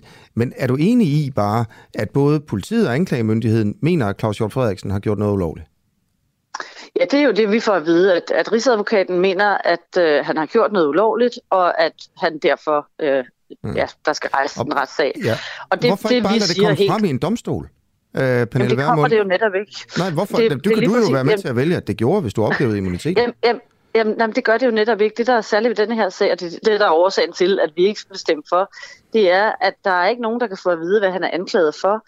Der er ikke nogen, der ved domstolen, når retssagen kører, kan få lov at følge med i, hvad sker der. Hverken øh, danskerne eller medierne eller øh, resten af Folketinget i øvrigt vil kunne vide, hvad han er anklaget for, og hvad der sker undervejs. Og det er jo derfor, vi har sagt, at vi må have fuld åbenhed om den her sag. Det kan ikke nytte noget, at vi har en regering, der kan anklage et siddende medlem af Folketinget for oppositionen, uden at vi får fuld åbenhed om, hvad der foregår. Okay, prøv at, Carsten skriver, at han siger, skriver ind her nu, at det er vanvittigt i en retsstat, at politikerne kan beskytte dem selv øh, med sådan her. Nu siger du, at du vil gerne have fuld åbenhed i sagen, som ja. jo handler om statshemmeligheder. Det gør den. Potentielt. Ja, det gør den jo potentielt. Det er i hvert fald det, det, risiko- både politiet og anklagemyndigheden, at der er tale om, at Claus Hjort han har lægget statshemmeligheder. Hvis nu det er rigtigt, ikke? Så men det her... hverken du eller jeg ved, hvad der står i anklageskriftet, det er jo det, der er problemet Men, men her. hvis vi altså, får fuld her er åbenhed her, ikke... hvis det er rigtigt, Ja. ikke også? Ja. Så risi- og Ja. du kræver fuld åbenhed, så risikerer vi jo, at rigtig mange mennesker får statshemmeligheder at vide.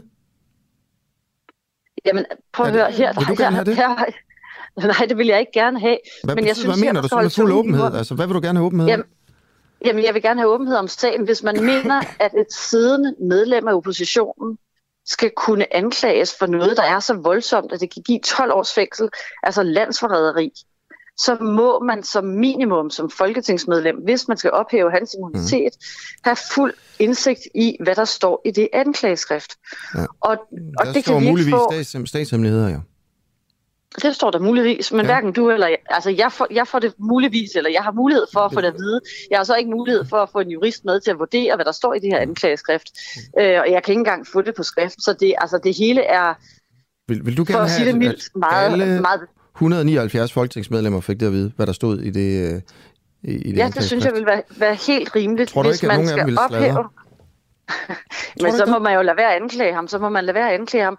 Princippet i en retsstat What? må være det. Princippet i en retsstat må være det, at ingen siddende regering kan anklage en ledende oppositionspolitiker for noget, uden at Folketinget og de mennesker, som skal ophæve hans immunitet, øh, får indsigt i, hvad det er, han er anklaget for. Altså, at det her kommer til at køre for lukkede døre. Regeringen øh, er de eneste, der har fuld indsigt i det her. Vi får som partiledere ikke engang mulighed for at sidde sammen, når vi får øh, orienteringen, hvis vi skulle have en orientering om det her. Vi bliver indkaldt enkeltvis. Vi må ikke have en jurist med til at vurdere, hvad det er, Rigsadvokaten fortæller os. Jeg synes, det her det er meget mere lukket, end det behøver at være. Okay. Pernille Vermund, tusind tak for, øh, for interviewet. Ja, selv tak. Okay. Hej, du lytter til Den Uafhængige på podcast. Husk, at du også kan lytte med, når vi sender live hver morgen klokken 7. Download vores app, Den Uafhængige, og tryk på play-knappen. Det er helt gratis. Klokken er altså øh, et minut over 8, og jeg skal nu interviewe Claus Hjort Frederiksen, øh, som jo altså øh, er, er sigtet, og, og som anklagemyndigheden gerne vil tiltale, og altså stille for en, øh, stille for en dommer. Du lytter her til øh, den uafhængige, øh, og vi starter her til morgen vores kampagne. Vi skal have 1000 nye medlemmer på 10 dage, og øh, hvis du ikke er medlem, så er det altså nu, du skal, du skal skrive det op, hvis du synes, det her medie det er et, øh, et vigtigt medie. Claus Hjort Frederiksen, godmorgen. Godmorgen. Godmorgen. Har du videregivet øh, klassificerede oplysninger i pressen? Øh, ikke efter min egen opfattelse. Jeg har jo omtalt et samarbejde mellem Danmark og øh, USA, som jo har været kendt øh, siden øh, Snowden i 2013 lækkede papirer, som han havde stjålet fra NSA. Så, og den sag har så siden jo givet anledning til mange skriverier, så jeg er af den klare opfattelse, at jeg ikke har røbet nogen hemmeligheder. Nej. Men de, øh, det samarbejde, var det klassificeret? Øh, ja, det var det. Og du har jo fortalt om det. Jo, altså fordi Og der er en lille smule dårlig forbindelse her. så betyder det jo ikke, at, en, øh, ikke, at det er en hemmelighed. Altså, mit, mit klare synspunkt er, at jeg har ikke røbet nogen hemmelighed overhovedet. Okay. Så altså, du siger, at du har ikke røbet hemmeligheder, men du har fortalt om ting i pressen, der var klassificeret, men fordi det på en eller anden måde var ude i forvejen, så siger du ikke, det er det samme som at røbe med hemmelighed. Er det, ja, det var almindeligt. Okay. Øhm, bare lige for at sige det her, i fredags oplyste Justitsministeriet i en pressemeddelelse, at Rigsadvokaten vil rejse tiltale mod dig for overtrædelse af straffelovens paragraf 109 om uberettiget og have videregivet højt klassificerede oplysninger. Øh, du siger jo så her, det kan man også høre, at det har du ikke gjort. Øh, lad os prøve at tage nogle eksempler, Claus Hjort Frederiksen. I et interview med Weekendavisen øh, i øh, 2020, øh, der siger du blandt andet, at du ikke kan bede eller afkræfte oplysninger om et kabeltapningssamarbejde mellem Danmark og USA. Men så siger du så i interviewet, men det er i princippet det, vi taler om. Og her bekræfter du altså samarbejdet, vil jeg sige. Ikke? Øh, så er, er vi enige om, at du i, i det her tilfælde bekræfter klassificerede oplysninger? Ved du hvad, jeg er nødt til at sige til dig, at jeg sagde, det er, at den handler om en politikers øh, ytringsfrihed. Hvad må en politiker sige? Og den her sag startede med, der er en pressemeddelelse fra som satte øh, øh, øh, øh, på ja. med amerikanerne, og samtidig hjemsendt de fem super lojale medarbejdere fra Forsvarets efterretningstjeneste. Og en kommission, øh, der blev nedsat i den forbindelse, kom et år siden at der ikke var fuld støde på det. Okay. Og det, der har trikket min øh, vrede i denne her sag, Claus, Claus Hjort Frederiksen, Claus Hjort Frederiksen afbryder dig et øjeblik. Det er, fordi der er en lille smule dårlig forbindelse. Er det muligt for dig at måske lige gå hen til et vindue eller et eller andet, hvis det, hvis det kan lade sig gøre nogle gange? Jeg skal prøve. Jeg skal prøve. Bliver det ja. bedre nu? Bliver det bedre nu? Ja, det tror jeg. Der var bare lige et par enkelte små udfald her. Det, der vækker din vrede, hvad var det? Min, min vrede, det var jo den kyniske behandling, som fem medarbejdere fik. Man hjemsendt dem øh, fra deres øh, stillinger og på den måde ødelagde deres karriere. Og jeg kender de her mennesker som dygtige og lojale medarbejdere, og det er det, der har fået mig ind i denne her sag. Jeg har jo aldrig tidligere røbet noget om øh, efterretningstjenesten, efterretningstjenesternes øh, netværk, efterretningstjenesternes kilder, efterretningstjenesternes arbejdsmetoder. Men jeg er gået ind i denne her sag, fordi jeg var dybt, dybt rystet over regeringens behandling øh, i, i, i den her sag. Og det er politisk, og det er, det er øh, hvad skal man sige, det der er sagens øh, kendskærning. Mm. Claus Hjort Frederiksen, der er jo øh, en måde at se det her på, øh, og det er, at der, der florerer i pressen, som du også siger, historier. Der er historier om, at der er et samarbejde mellem Danmark og USA om at tabe nogle kabler for oplysninger. Det er, det, den historie den, den, må, den må man ikke fortælle, hvis man arbejder i staten. Det er en klassificeret aftale mellem Danmark og, og USA. Men journalister opfanger det og begynder at skrive om det, blandt andet på grund af Snowden-afsløringerne. Øh, og, og det er så der, hvor du går ud og bekræfter, at det er rigtigt. Altså det, som journalisterne skriver i aviserne, jo, det er rigtigt. Øh, et andet eksempel her, det er et interview med Jyllandsposten den 19. september 2020, øh, øh, hvor, øh, hvor der står, at Bremsen burde, altså Trine Bremsen burde ifølge Claus Hjort Frederiksen have stoppet pressemeddelelsen og sikret, at det ikke blev udbasoneret for hele verden, at vi havde en aftale med USA. Og adspurgt om, og igen, jeg citerer bare fra Jyllandsposten, adspurgt om han reelt ikke som den første tidligere minister officielt bekræfter eksistensen af en aftale mellem Danmark og NSA, så svarer Claus Hjort Frederiksen, citat, jo, det gør jeg muligvis. Men der er ligesom grænser for, hvor stort hyggeleriet kan være omkring det her, siger han til Jyllandsposten. her bekræfter du klokkeklart en hemmelig aftale mellem USA og Danmark. Hvorfor, Claus Hjort Frederiksen, er det ikke ulovligt, det du gør? Jamen ved du hvad, det er jo så op til domstolene øh, at afgøre det. Min opfattelse er, at jeg ikke har røbet nogen hemmelighed overhovedet. Og det er jo sagens, det er jo sagens kerne. Har jeg røbet en hemmelighed, eller har jeg ikke røbet en hemmelighed? Og min opfattelse er, at Trine Bramsen og regeringen med accepten af, at tilsynet med efterretningstjenester udsendte en pressemeddelelse, som handler lige præcis øh, om det her, øh, er, er det, der starter øh, den her sag. Det er så kombineret med den sjovle måde, som man behandlede fem medarbejdere på, mm. har, har, har udløst mit engagement i den her sag. Kan man sige, at du har bekræftet at historier Jamen, om statshemmeligheder jeg er... Ved du hvad, jeg, jeg gider slet ikke gå ind på det der, fordi det skal domstolene Jamen, jeg øh, så bare dig. afgøre til sin tid. Jeg spørger dig, om du selv bare mener, om du har bekræftet... opfattelse er, at jeg ikke har røbet nogen Ja. hemmelighed Du siger, du har ikke, men jeg spørger, du har ikke røbet hemmeligheder, jeg spørger, om du har bekræftet, at historier om hemmeligheder var hvad? sande. Ved du hvad, ved du hvad? altså det der øh, gider jeg ikke at, at skændes med dig om her, fordi sagen er sådan set soleklar, at jeg ikke har røbet nogen hemmelighed overhovedet. Jamen, du vil ikke svare på, om du har bekræftet hemmeligheder. Jo, men hvad, hvad er forskellen? Men det spørger jeg. Har du, har du bekræftet, at historier om Jo, men hvad er forskellen på, at jeg siger, at jeg ikke har røbet nogen hemmeligheder overhovedet? Har du bekræftet, at historier om statshemmeligheder var sande?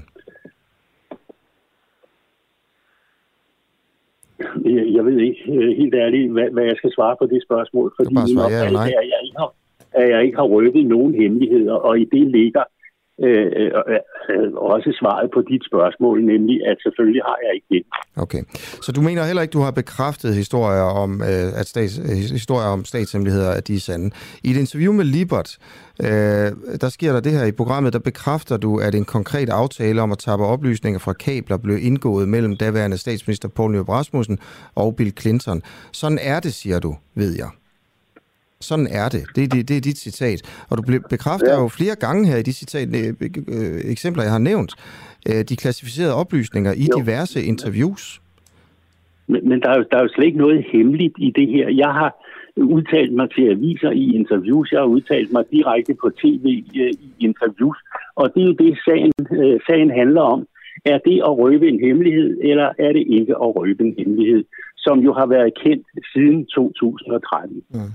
Okay, der er ikke noget hemmeligt i det, siger du, men så lad mig spørge dig om det her. Det, du siger og løfter sløret for, er det klassificeret? Inden i... Øh... Det er muligt. Hvad? Det, det er muligt, men der er masser af ting, der er klassificeret, øh, og som ikke betyder, at det er en hemmelighed. Hvad er forskellen på, at noget er klassificeret, og så om det er hemmeligt? Ja, altså klassificeret, det er jo dagligt arbejde i efterretningstjenesterne, hvor når man har nogle dokumenter, så trykker man, sætter man et stempel på hemmeligt, eller fortroligt, eller til tjenestebrug, eller noget.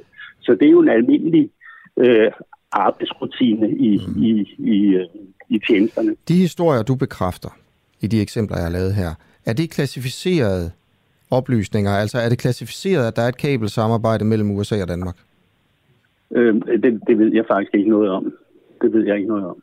Jeg kender ikke øh, klassificeringerne i efterretningstjenesterne. Okay. Kan du prøve for mig og for lytterne at formulere en regel om, øh, hvornår det er okay for en tidligere minister med en masse viden om klassificerede ting og statshemmeligheder som dig selv, øh, at begynde at videregive dem øh, eller bekræfte dem i pressen? Altså, fordi øh, det, der er jo, det, det er jo som om, der er sådan, du, du mener, at når der er en vis grad af sådan et offentlig kendskab til det, når det på en eller anden måde bliver det, man kalder for en offentlig hemmelighed, altså der bliver skrevet om det, alle ved det alligevel, øh, så er der grænser for os, som du selv siger, hvor stor hyggeleriet kan være, og så kan man godt gå ud og bekræfte. Øh, kan du formulere en regel for, hvornår man må, og hvornår man ikke må?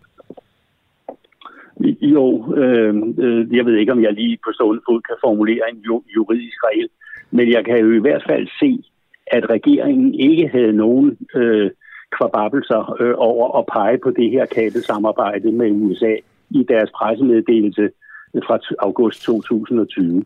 Så øh, det var jo ligesom for mig anledningen til så politisk at gå ind i den her sag. Jeg har jo aldrig nogensinde røbet øh, noget om efterretningstjenesternes arbejdsmetoder, netværk, øh, kilder øh, og, og så videre, før regeringen med direkte henvisning til øh, samarbejdet med USA accepterer, at øh, tilsynet udsender en pressemeddelelse med en voldsom kritik mod efterretningstjenesterne, som så jo senere blev totalt underkendt af, af FE-kommissionen. Okay. Øhm, prøv, jeg har, jeg har stillet mine spørgsmål nu her, Claus Hjort Frederiksen. Øhm, og, og så må man jo selv vurdere, hvad man, hvad man tænker om det. Øh, men der er også nogle spørgsmål fra, fra lyttere. Må jeg prøve at tage et par stykker af dem? Det gør du bare. Ja. Øh, Peter Astrup, han øh, skriver, hvad tænker, øh, hvad tænker du om Nick Hækkerups afgang? Claus Hjort har selv sagt, at det enten var Justitsministeriet eller Statsministeriet, som organiserede sigtelsen mod ham. Stak Hækkerup af fra en møgssag, mener du det? Øh, nej, det har, jeg, altså- det har jeg jo ingen viden om. Jeg har jo ikke talt med Nick Hækkerup og det her, om det her, og man må jo lægge til grund, øh, at øh, øh Nick Hagerup har været grundigt træt af, af politik og gerne ville skifte skifte, mm. skifte job. Så det er også mit, okay. min opfattelse af det her. Jeg har ingen grund til at mistænke Nick Hagerup for noget som helst. Okay. Thomas Vest, øh, som er tidligere politimand og også medlem af Nye Borgerlige, øh, spørger her. Spørger om Barbara Bertelsen har været inde over sagsbehandlingen. Den her sag, den stinker. Øh, at USA har et udbredt samarbejde øh, om det sikkerhedsmæssige er, er ikke nyt. Danmark har også tilladt USA at have atomvåben på dansk jord af hensyn til vores sikkerhed. Det er også en offentlig hemmelighed. Lad os prøve at tage den første først her. Har Barbara Bertelsen, altså øh, departementchefen i statsministeriet, øh, og Mette Frederiksens højre hånd, været inde over sagsbehandlingen i din sag her? Det, det vil jeg ikke udtale mig om. Jeg kan bare sige, at jeg har været minister i 14 år. Jeg har også som forsvarsminister siddet i regeringens sikkerhedsudvalg. Og for mig øh, er det helt uforståeligt, det som øh, ledende øh, regeringsmedlemmer siger, at de bare har fungeret som gummistempel i denne her sag. Med min erfaring, så tror jeg, der, der ville være udbrudt øh, voldsom øh, kritik, hvis vi i avisen kunne læse, at øh, chefen for Forsvarets efterretningstjeneste var blevet fængslet, øh, at en tidligere øh, forsvarsminister var tiltalt for, for landsforræderi, uden at vi havde været ind over, ind, uden at regeringen havde været ind over det. Så altså, øh, hvem der konkret vidste hvad, øh, det vil jeg være forsigtig med at udtale mig om, men jeg kan sige, at al min erfaring siger, at selvfølgelig har regeringen øh, øh været ind over det her. Okay. Har du, har du noget viden her, som du bare vælger ikke at dele? Øh, nej, det har jeg ikke. Okay. Øh, så det sidste, der er i Thomas Vests øh, spørgsmål her, er jo, at det er jo en anden offentlig hemmelighed. Jeg synes egentlig, det er bare meget sjovt, det nu når vi snakker om det her med, at hvis, hvis det er tiltalt, altså tilpas offentligt, så gør det ikke noget, at en inde fra systemet, som jo der selv her går ud og bekræfter det i offentligheden. Han skriver her, at Danmark har også tilladt USA at have atomvåben på dansk jord af hensyn til vores sikkerhed. Det er en offentlig hemmelighed, skriver han. Er det rigtigt, Claus Hjort? Det har, har jeg ingen viden om. Det jo. har jeg ingen viden om. Okay. Det sidste spørgsmål fra en, øh, en, øh, en, en lytter er her. Spørg ham, hvad han egentlig tror, at anklagen bunder i. Hvad anklagen hvad? Bunder i. Jamen, den bunder i, øh, at øh, nogen er blevet stegt tosset over det interview, øh, jeg gav i Libert på TV2 den 15. december. Og så har de beordret, at at øh, der skulle øh, rejses en sigtelse, fordi jeg kan jo se af papirerne, at der jo ikke lavet nogen forudgående øh, efterforskning øh, af min sag, på trods af, at jeg har sagt det samme siden august øh, 2020 i min kritik øh, af Trine Bramsen, så er det først øh, ved, den, ved det interview, at der er nogen reaktion fra efterretningstjenesterne. Man skulle tro, at hvis de havde den opfattelse at jeg havde lægget noget, øh, så ville de have rejst til sag øh, i øh, august-september øh, 2020, men de valgte at øh, vente halvandet år. Så det er min øh, opfattelse af, mm. at nogen er blevet tosset. Okay, Claus Hjort Frederiksen, tusind tak for øh, interviewet her på Den, øh, den Uafhængige, og han fortsat god morgen. Ikke? God morgen. Tak. Ja, det var altså det. Skriv ind til mig, hvis du har en kommentar eller, øh, eller, eller noget her ris eller ros, øh, helst ris, øh, det synes jeg er sjovest. Øh, og selvfølgelig også, hvis du har en holdning til øh, øh, det med Claus Hjort, og, og du kan jo høre her, hvad det handler om, ikke? og han har immunitet, manden, fordi han sidder i Folketinget. Burde den blive ophævet? Øh, og der er altså en masse øh, øh, reaktioner på det. Lasse skriver Asker, immunitetsbestemmelsen er til for at beskytte imod anklagemyndigheden og politiet, som jo er en del af den udøvende magt. Det er således per definition ikke nok, at man har anklagemyndighedens ord.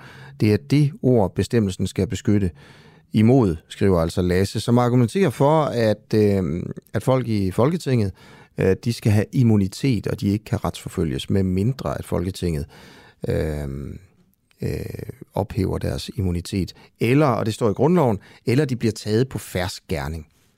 Hvad det så end betyder.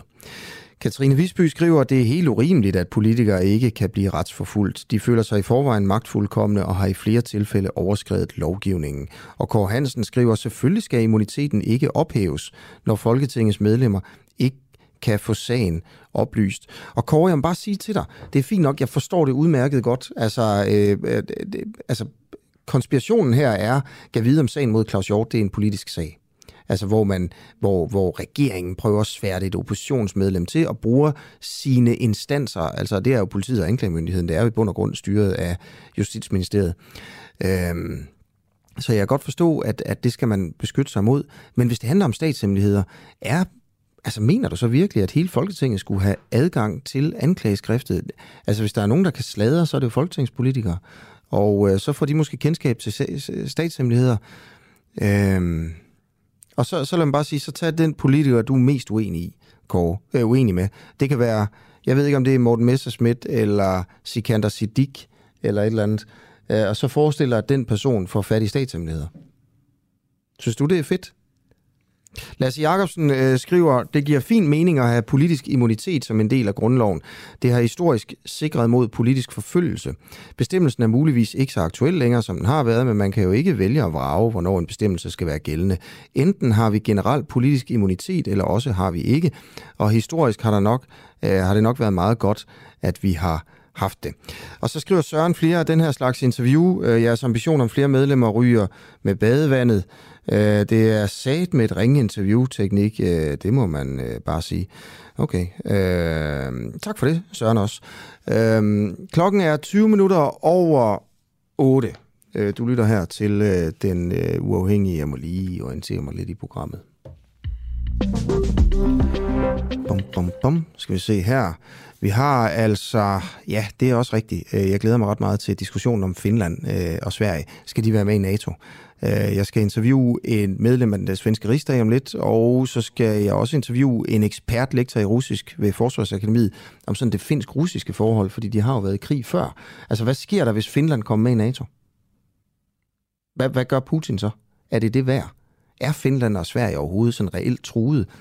Eller provokerer vi bare Rusland igen? Øh, så skal de være medlem. Øh, det synes jeg øh, skulle er en spændende, og øh, faktisk også en, måske, det synes jeg er en lidt svær, øh, en svær debat. Men, men inden vi kommer til det, øh, som, øh, som jeg glæder mig til, så fortsætter vi altså en lille smule her øh, med øh, at diskutere, om børn skal undervises i krig. Og vi hørte i sidste time øh, Oberst Møller, øh, som er tidligere oberst i det danske forsvar, snakke med, med nogle børn, øh, Øh, Ella og Carla fra 3. klasse, for at undervise dem i krig. Og det, der jo så sker i det interview, det er, at Oberst Møller fortæller børnene, at, øh, at øh, en kampvogn, det er den største fredsmaskine. Og jeg kan nu... Øh, jeg, ja, nu kommer klar ind og bare et stykke. Vi har klar. Jamen, det er også fint. Øh, det betyder, at vi, vi venter med det, når krigsskolen, er klar? Ja, lige præcis. Og så skal vi nemlig snakke om Sverige og Finland, men det er også bare perfekt. Niels Påb Petersen, medlem af Rigsdagen for Centerpartiet. Godmorgen. Godmorgen. Godmorgen. Øhm, du er altså med af den svenske, medlem af det svenske, den svenske rigsdag. Øh, og vi skal snakke om, om Sverige og Finland skal med i NATO. Det vil I jo gerne. Efter Ruslands invasion af Ukraine øh, og Finland øh, er det besluttet for de her to lande, altså Sverige og, og Finland, at ansøge medlemskab i NATO. Øh, og i går kom det frem, at Sveriges regeringsparti, Socialdemokraterne, støtter en ansøgning til NATO, og det vil sige, at der er flertal i Sverige for at søge om optagelse. Øh, Niels På Petersen, øh, synes du, at Sverige skal være med i NATO? Det synes jeg. Hvorfor? Altså det er egentlig en del, i, altså der er jo mange dele i det. Delvis er det rent, øh, hvad kan man sige, for vores egen egoistiske skyld, at øh, vi gerne vil have, øh, være sikre på, at vi får hjælp, hvis der, hvis der kommer nogen øh, østfra og invadere. Øh, vi har en strategisk øh, plads i, i Østersøen, med, ikke mindst med Gotland, som længe har været, i, været interessant for mange forskellige parter. Øh, men udover det, så er det også at sige, at vi er klar til at hjælpe til. Og det skal man ikke øh, sige. For mig er det også en meget vigtig del i det, ikke mindst i forhold til Finland. Altså Finland er jo blevet invaderet af Rusland før, altså det er ikke bare sådan noget noget for sjov værk, vi, vi snakker om her. Det, der har faktisk været krig i Finland ja. fra russisk side, så russisk side, så ja, og nu er vi, ser vi et, et Rusland, som igen begynder at, at gå og vi ser større grænser, end hvad de har. Så, ja. så altså, øh, argumentet mod, at I skal med, øh, det er jo, at Putin vil blive rigtig sur. Og øh, aggressiv ved det, ikke? Det, det virker det. Ja, og og det synes jeg, det virker, som om han er allerede. Det er han allerede. Men mere. Nå ja, men altså, ja. øh, så, så jeg bare lige, altså, hvad er det helt konkret? Altså, tror du, tror du virkelig, at, at Rusland kunne finde på at angribe Sverige? Ikke på, ikke på kort sigt i øjeblikket. Der tror jeg ikke, at der er nogen større far. Øh, det virker ikke sådan super sandsynligt, men man kan ikke udelukke det. Det er, altså fordi, det, som, det er også det, som øh, den forsvarsanalysen siger øh, fra svensk side, at man kan ikke længere udelukke det. Tidligere, tidligere har man kunnet opfatte det som, at man har kunnet udelukke det, men det kan man ikke længere, sådan som Rusland agerer på øjeblikket. Øh, jeg hvor, tror, hvor, at, hvor, skal Rusland, de baltiske hvor skal Rusland angribe Sverige hen? I så fald er det Gotland. Øh, det er det, som øh, alting udgår fra. Øh, det kan være, altså det er lidt ligesom, øh, man kan sige, det er, det er vores Bornholm på, på en måde. Mm. Øh, men det ligger endnu øh, bedre til for Rusland. Øh, og det er jo sige, at der findes masser af russiske scenarier, hvor de har hvor de tager den også. Øh, der er jo på det i, både øh, politisk og øh, i Sverige, ud fra den øh, præmis, at det er det, der er det mest interessante. Mm. Okay. Øh, lige her til sidst, øh, synes du også, at, øh, at Finland skulle bydes velkommen i NATO? Ja, ja, absolut. Altså, ja. det, der har været vigtigt for mig, det har været, at, ligesom, at, at Sverige og Finland går sammen her, for det, det forstærker ikke mindst uh, Finlands uh, sikkerhed, hvilket er veldig vigtigt. Okay. Tusind tak for, uh, fordi du var med. Det var fedt, du. Okay, hej. Ja. Skal Finland med i NATO? Skal Sverige med i NATO? Hvor stopper det her øh, henne? Og det kan godt være, at det er en god idé, men det kan også være, at man lige skulle vende skroen øh, og, øh, og, og snakke om, hvad det egentlig er, vi er i, i gang med. Øh, og jeg kan godt forstå, at, øh, at man måske bliver lidt øh, nervøs, i, måske især i Finland, øh, over det, der, der foregår, når man ligger lige klods op af Rusland og ikke er med i, øh, i NATO. Okay, lige om lidt, øh, så taler jeg med Claus Mathisen, ekspert i, i russisk historie ved Forsvarsakademiet, om, om det og om sådan den finsk-russiske historie, fordi Rusland har nemlig angrebet Finland før, og hvad var det, der, øh, der skete der?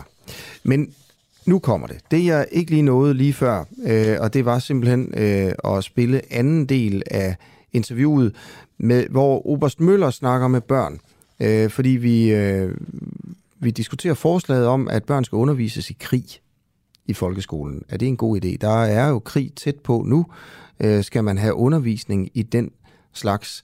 Øh, der er jo selvfølgelig argumenter for, og det er, at, øh, at, at så bliver man bedre rustet til at tage stilling til spørgsmål, der handler om krig, når der nu er krig tæt på os. På den anden side, så, øh, så kan det jo være, at man så opdager, at ens børn får, lad os sige, den forkerte undervisning i krig. Og vi hører jo her, hvordan Oberst Møller, den tidligere oberst i det danske forsvar, øh, Lars Møller, øh, i, i sidste time, snakkede med, med to børn øh, fra 3. klasse om krig, og så i den omgang jo lige fik fortalt de her treårige, eller de her piger øh, fra 3. klasse, at en kampvogn, det er verdens største fredsmaskine. Og øh, lad os prøve at høre lidt mere om, hvordan det lyder, når en øh, gammel oberst øh, snakker med 3. klasses piger om, øh, om krig. Oberst Møller, du skriver, at øh, mange af de danskere, der vil stemme nej til at ophæve det danske... Nej, undskyld, det var sgu ikke lige det. Jeg skal lige prøve at... Og finde det for om to sekunder. For der, du tager lige, der kommer lige en lille pause her i den uafhængige. Kommer der den her lyd.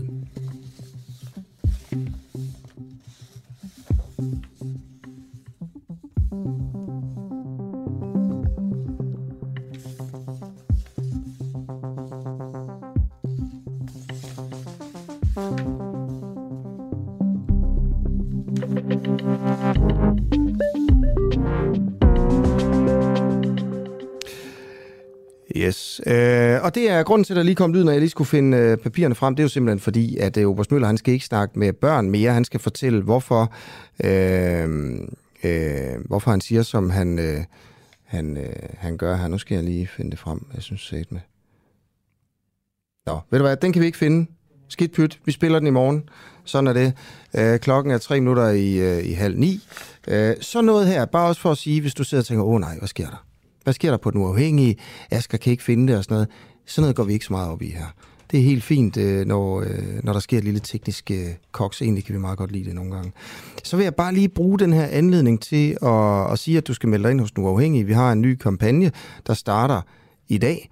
Øh, og øh, vi skal have 1000 medlemmer på 10 dage.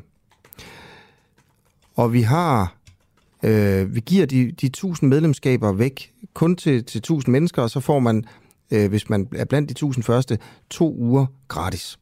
Øh, og man kan altså blive medlem gratis i to uger. Og det skal du gøre. Du skal bare gå ind på vores hjemmeside og melde dig ind. Det er gratis de første to uger. Du kan jo bare melde dig fra, når der er gået to uger, hvis du ikke vil det. Hvis du melder dig til, så oplever du, at du får vores nyhedsbrev, som vi starter i den her uge. Et dagligt nyhedsbrev, hvor vi sender øh, historier ud fra, øh, fra den morgen, som, øh, som der er gået. Det er jo for eksempel øh, sender vi ud præcis, hvad Claus Hjort Frederiksen sagde i interviewet, jeg lavede med ham her, for, øh, der startede for en halv time siden, hvor han jo ikke svarer på, han vil ikke svare på, om han har øh, bekræftet statshemmeligheder i pressen. Han vil godt sige, at han ikke har røbet nogen, men han nægter at sige, om han har bekræftet dem. Øh, det er en af de ting, han, øh, han siger i, øh, i interviewet her. Så nogle ting, hvis man misser sådan noget, øh, så får man det at vide, og man får også at vide, hvorfor at det er vigtigt. Man får simpelthen for eksempel også at vide, at Pernille Vermund jo øh, også mener, det er vigtigt, at Claus Hjort Frederiksen han ikke kan øh, stilles for en dommer, medmindre alle folketingspolitikere øh, ser anklageskriftet, så, hvor, hvor i der muligvis er statshemmeligheder. Øh, meget andet, også vores interview om, omkring øh, skolelærer og sådan noget. Så øh, lang historie kort, til at melde dig ind. Vi har brug for det, hvis det her medie det skal fungere, og vi vil være et uafhængigt medie. Og når vi siger uafhængigt, så mener vi 100 procent. Ikke nogen penge fra rige mænd, ikke nogen penge fra, øh, fra politikere. Øh, vi vil være finansieret af medlemmer, så har vi bare brug for flere. Vi har simpelthen brug for, for flere medlemmer, for at det her det skal, det skal flyve. Øh, så jeg håber, at du vil overveje præcis det. Og nu kommer det. Det, som du måske har ventet på, måske har du ikke, men altså anden del af krigsskolen. Her er tidligere, øh, tidligere oberst Lars Møller, som, øh, øh, som snakker med de to børn fra 3. klasse. Men jeg vil lige ved at sige noget helt andet. Har I så tænkt på, hvorfor vi har soldater herhjemme? Ja, Carla? Hvis der kommer krig. Ja, eller endnu bedre. Vi har soldater herhjemme, sådan så folk kan se. Ja. Så de kan hjælpe de andre lande fra NATO. Det er nemlig rigtigt. Vil du også have sagt det? Ja. Vil I have en godbid? Ja. Ja, jeg har jo nogen til hunden. Nå, så, så gider jeg. Hov, hov, hov, hov. Vil I ikke have en godbid? Nej. Jo, prøv nu at se. Jeg vil okay, jeg vil gerne smage. Ja, nej, du skal da ikke smage den. Så bliver Rollo ked af det. Den hedder Rollo-hunden. Men det der med, at vi har venner i NATO, og vi også skal kunne hjælpe de andre i NATO, det er jo det hele fidusen ved NATO går ud på. At man kan hjælpe hinanden? Ja. Og hvis der kommer nogen og vil tage vores mobiltelefoner, så får vi hjælp af dem. Godt. For jeg vil ikke have min telefon smadret. Det gælder, det gælder om at passe på sine ting. Der har man jo forsikring. Hvad forsikring? En forsikring? Nå ja, ja, jeg ved godt, hvad det er. Det er sådan, hvis der er noget, der går i stykker, så, så får man, man det. Igen. Ja, eller hvis der er noget, der bliver stjålet, så får man det også igen. Men hvis man selv ødelægger det, så får man det ikke. Nej, men man kan faktisk godt kalde NATO for en forsikring. Hov, Må jeg nu få kuglepinden? nej, Nå. fordi vi skal først lige være helt færdige. Nu har vi fundet ud af, at NATO, det er nogen, der kommer og hjælper os. Vi skal også hjælpe dem, der er i NATO. NATO er en slags forsikring. Vi har også fundet ud af, at krigen ikke kommer til Danmark. Er der andet, vi vil vide om krig? Mm, Hov, vi har også fundet ud af, at jeg har været i krig. Nå ja. Ja. Og vi, Hvor mange år var du? Øh, 40. vi ved også, at Hvor mange der... år siden er det? Hvor meget hvad? Hvor mange år siden var det, du var i krig? Matematik. Det kan jeg jo altså, det puha, det er næsten, øh, det er næsten 30 år siden. Hold da op, så du. Ja, Uh. Det Hvor er mange år gammel. er du? Ja, hvor gammel er jeg? Jeg er 68. 68. Ja, det er mange år. Men Min hallo, er før vi kan aflevere den her præmie, så skal vi lige have fundet ud af, hov, der er jo kun én. Ja, ja, så bliver vi nødt til at skille den ad, så I kan få hver sin halvdel. Jeg vil have den, der kan skrive. Også mig. Det kan du ikke, jeg sagde det først. Nej, jeg sagde det først. Ja, her har vi et problem. Det finder vi ud af. Mm, ellers så kan jeg bare få en masse slik, og så kan hun få kuglepind. Ja. Det er okay. Men ved I, hvad vi gør? Vi går ud i køkkenet, for der er også kage. Æder, Yep. Og så... du sveder altså ret meget. Gentag. Du sveder ret meget. Ja, men det var fordi, jeg, jeg mosede herind. Jeg ville ikke komme for sent. Og så løb jeg. Og det, det skal man lade være med. Fordi At så kommer Hvis- der krig. hvis det var sådan, så Gud havde ment, at mennesket skulle løbe, Tror du på Gud? så havde han aldrig nogensinde opfundet kampvognen. Men tror du Og hvad var det, kampvognen var? Det var, det var en fredsmaskine. En fredsmaskine. Nå. Ja, det er jo vigtigt. Så hvis I nogensinde kommer i, i problemer, så skal I bare sige, at jeg har brug for en kampvogn. Se, nu har vi jo potentiale for at få udviklet en krig. Og det er nemlig, at jeg snupper kuglepindene. Nej! Nå! Ja. Er ikke et tegn på hinanden. Så små rylere. Nej! Hjælp mig! Krig! Ah! Hallo, skal vi ud og kigge Jeg på vil den kage? kage. Her kan vi godt tænde tilbage. Halløj. Så går vi ud og Kage, kage, kage. Jeg kan fikse min ring. Vi, vi, vi opløser studiet. Revolutionen er brudt ud. Kage, kage, kage, kage, kage, kage, kage, kage, kage.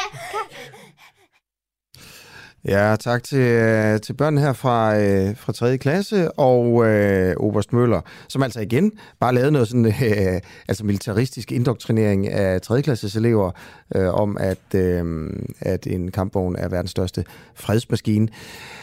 Så noget er det for eksempel okay at sige det til børn, øh, hvis, hvis krig altså på en eller anden måde skal, skal på skoleskemaet, og der skal undervises mere i krig. Øh, ja, det er jo så, at det vil faktisk sige, det er måske lidt en debat. Hvad er en kampvogn egentlig en fredsmaskine? Øh, det er det vel nogle gange. Øh, kan man måske godt øh, argumentere for det, men altså, ja, det, de russiske kampvogne er, er vel ikke. Nå, vi skal snakke om noget helt andet nu. Øh, Claus Mathisen, lektor i russisk ved, øh, ved Forsvarsakademiet. Godmorgen. Ah, han er ikke lige med endnu. Vi har lige lidt øh, teknisk øh, bøvl her til morgen. Ja, Claus Mathisen, godmorgen. Ja, godmorgen. Godmorgen, lektor i russisk ved Forsvarsakademiet. Tak fordi, at øh, du vil være med her. Der er jo lidt debat om øh, nye øh, medlemmer af, af Forsvarsalliancen NATO. Sverige vil godt være med i NATO, og det vil Finland også gerne. Øh, og spørgsmålet er jo, om det er en, øh, en god idé. Måske især med Finland. Finlands præsident har meldt ud, at landet officielt vil søge om at blive optaget i NATO. Det har Rusland kaldt for en trussel. Øh, Det har Putin sagt, og den russiske, russiske regeringstalsmand Dmitri Peskov har sagt, at hvis Finland bliver optaget, så kan der komme en symmetrisk reaktion, som han siger. Mm. Det lyder super farligt. Vi kan prøve at snakke om det bagefter, hvad, hvad, hvad der kan ligge i det. Øhm, men bare lige sådan dig, som, som altså, ekspert ved Forsvarsakademiet og lektor i, i, i russiske forhold og også historiekyndig. Øhm, hvad, hvad siger du umiddelbart til, at det er en god idé, at Finland bliver medlem af NATO? Jamen, øh, det synes jeg jo først og fremmest, vi skal lade det være op til Finland at vurdere. Og øh, der synes jeg jo, det er tydeligt, at der er sket et voldsomt stemningsskift i Finland. Øhm, for ja, et år siden, der kunne man måske på en god dag trække 30 procent for at blive medlem af NATO. Man vurderede, at den alliancefri status, man havde, det skal ikke forveksles med neutral, for det er to forskellige ting, den var fin. Øh, men det er jo rykket helt over i 75-80 procent for NATO nu. Og øh, det er jo tydeligvis en reaktion på invasionen af Ukraine, hvor Finland har vurderet, kunne komme til at stå i samme situation som Ukraine. Altså uden øh, forventet øh, støtte militært fra, fra, fra andre lande, øh, og den situation ville de simpelthen ikke risikere at komme til at stå i. Ja, der er jo også, øh, det, det skal selvfølgelig være op til Finland at søge medlemskab, men, men så er det jo også op til os, der er med i NATO, at sige, om de må være med. Øh, Ja. Og der, der er jo altså argumentet om, at man provokerer øh, Rusland yderligere. Øh, så vil du sige, at vi skulle sige ja til? Altså, du behøver altså ikke have en holdning til det her, for jeg ved godt, du er ekspert og sådan noget, ikke? men jeg har bare lyst til at spørge dig om det alligevel, så må du bare sige til, hvis du ikke vil have en holdning. Men synes du, at NATO skulle sige ja til Finland, I må godt være med? Jamen, det synes jeg helt klart, vi skal. Øh, og det er selvfølgelig min personlige vurdering, kan man sige. Øh, for det første er det i tråd med NATO's Open Door Policy, at hvis et land ønsker at blive medlem, jamen så kan det blive medlem, hvis det opfylder en række betingelser. Øhm, øh, og derudover så mener jeg helt klart også, at det generelt styrker NATO i Østersøregionen, og dermed i virkeligheden skaber større sikkerhed også for Danmark. Mm. Hvad er det for nogle kriterier, der skal være opfyldt, for at man kan være med i NATO? Der er en hel række kriterier. Der er mange, der tror, at det bare handler om at have et øh, stærkt militær. Det er i virkeligheden det, det mindste mm. i, i den sammenhæng. Der skal være markedsøkonomi, eller i hvert fald en proces over i retning af markedsøkonomi. Det var nok en formulering, man brugte i 90'erne, hvor der var lande, der havde haft en mm. såkaldt øh, planøkonomi, som måske ikke var helt omstillet. Der skal være demokrati, der skal være hensyn til minoriteter, der skal være... Jamen, der er rigtig mange ting, mm. som, som i virkeligheden i begrænset omfang har noget med militær at gøre. Okay, altså måtte Madagaskar godt være med, hvis de levede op til de ting der? Nu ligger de jo ikke umiddelbart et sted, hvor man kunne forestille sig, at de havde en interesse i at blive medlem af NATO. Øh, men øh, hvis de skulle ønske det, så måtte man jo prøve at kigge på det. Mm. Det kunne jo godt være et af de steder, hvor der så øh, måske ville komme det, der hedder en Membership Action Plan, mm. og som i virkeligheden er en proces, som skal forsøge at rette op på de mangler inden for de områder, jeg her nævnte, mm. før at man kan komme i betragtning som medlem. Okay, lad os komme tilbage til Finland og Rusland selvfølgelig. Du siger altså her, at øh, du forstår godt, at finnerne gerne vil være med, og du synes også, at vi skal sige ja til øh, deres, øh, deres anmodning om at blive med medlemmer af, af NATO. Kan du sige lidt om sådan de historiske forhold, der har været mellem øh, Finland og, og Rusland? Øh, måske ja. også lidt om, om, hvad der gør, at finnerne lige pludselig øh, har lyst til at, at være med i NATO? Altså, Finland har jo en helt særlig historisk erfaring, som blandt andet indeholder, at man har i 100 år været en del af det russiske imperium. Det var man fra 1806 stykker indtil den russiske revolution i 1917. Og Finland har også været i krig med Sovjetunionen i den såkaldte vinterkrig, der, der, der, der udspilledes i 1939. Og øh, øh som endte med, at øh, Finland efter en lang, øh, lang krig tabte og måtte afgive noget af finsk territorium, som russerne mente, de havde krav på til, øh, til, til Sovjetunionen. Og øh, jeg tror som sagt, at den, øh, så, så har man oplevet en efterkrigstid, hvor man var det, der hed finlandiseret. Det vil sige, efter en aftale med Sovjetunionen, så beholdt man sin suverænitet, men den var begrænset på en række områder. Man havde et krav om at være såkaldt neutral med mere. Og det er den situation, som Finland nu ønsker at rykke sig ud af, og det er, som jeg startede med at sige, ikke mindst i lyset af, hvad der er sket i Ukraine. Okay, så der har altså været krig før Rusland har angrebet øh, i form af Sovjetunionen øh, øh, tidligere i, i 30'erne, øh, og... Øh, og det er jo selvfølgelig det, finderne er bange for at igen. Den russiske øh, regeringstalsmand Dmitri Peskov, Mm-hmm. Han har sagt, at hvis Finland bliver optaget i NATO, så kan der komme det, han kalder for en symmetrisk reaktion. Hvad er det? Ja, yeah. Jamen, øh, det kan vi jo ikke helt vide, hvad der menes med, men jeg kunne forestille mig, at det blandt andet indebærer, at russerne vil se, om de kan placere nogle flere enheder langs grænsen til Finland. Den er jo meget lang, 1300 km. Det er nærmest en fordobling af den øh, længde af grænse, som, øh, som, som NATO har til Rusland for nuværende, altså de baltiske lande og Kaliningrad-regionen og Norge. Øhm, og, men jeg har svært ved at se, hvor Rusland skulle få økonomi til sådan for alvor at placere placere rigtig mange styrker der. Der er ikke særlig mange på nuværende tidspunkt. Der ligger nogen nede ved St. Petersborg, et par brigader, og så ligger der et par brigader op omkring Kola-halvøen, som først og fremmest skal sikre, at de russiske øh, atomubåde med interkontinentale nukleare missiler kan komme ud fra deres baser og eventuelt være klar til at anvende deres våben mod USA. Okay. Uh, Dorit Hornemann Hansen, du ved, uh, Claus, der er folk, uh, vores, vores lyttere skriver ind og, og stiller ja. spørgsmål og sådan noget. Ikke? Hun, hun stiller et spørgsmål her. Må, uh, må Ukraine så også godt være med i NATO? Altså måtte Ukraine også godt det før krigen? Nu når der er de her uh, parametre, eller hvad det var, du kaldte det, man skulle leve op mm-hmm. til. Øh, altså, det, man kan i hvert fald sige, at i 2008 i Bukarest i april, der skete der jo det, at Ukraine og ført også Georgien fik at vide, at de kunne blive NATO-medlemmer på sigt.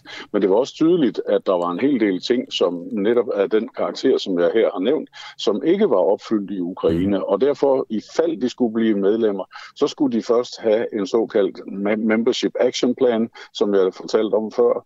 Og så kunne man forestille sig, at øh, når den var blevet opfyldt, så kunne det teoretisk set være muligt. Mm. Men der var jo nogle problemer med uafklarede grænser, som gjorde, at øh, det ikke var så enkelt.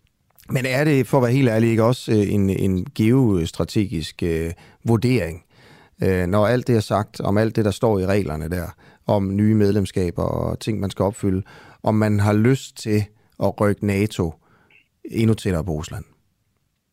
Jo, det kan der selvfølgelig være noget om. Altså, sådan som spillereglerne er, øh, så er det virkelig det pågældende lands egen geostrategiske vurdering, som er det primære.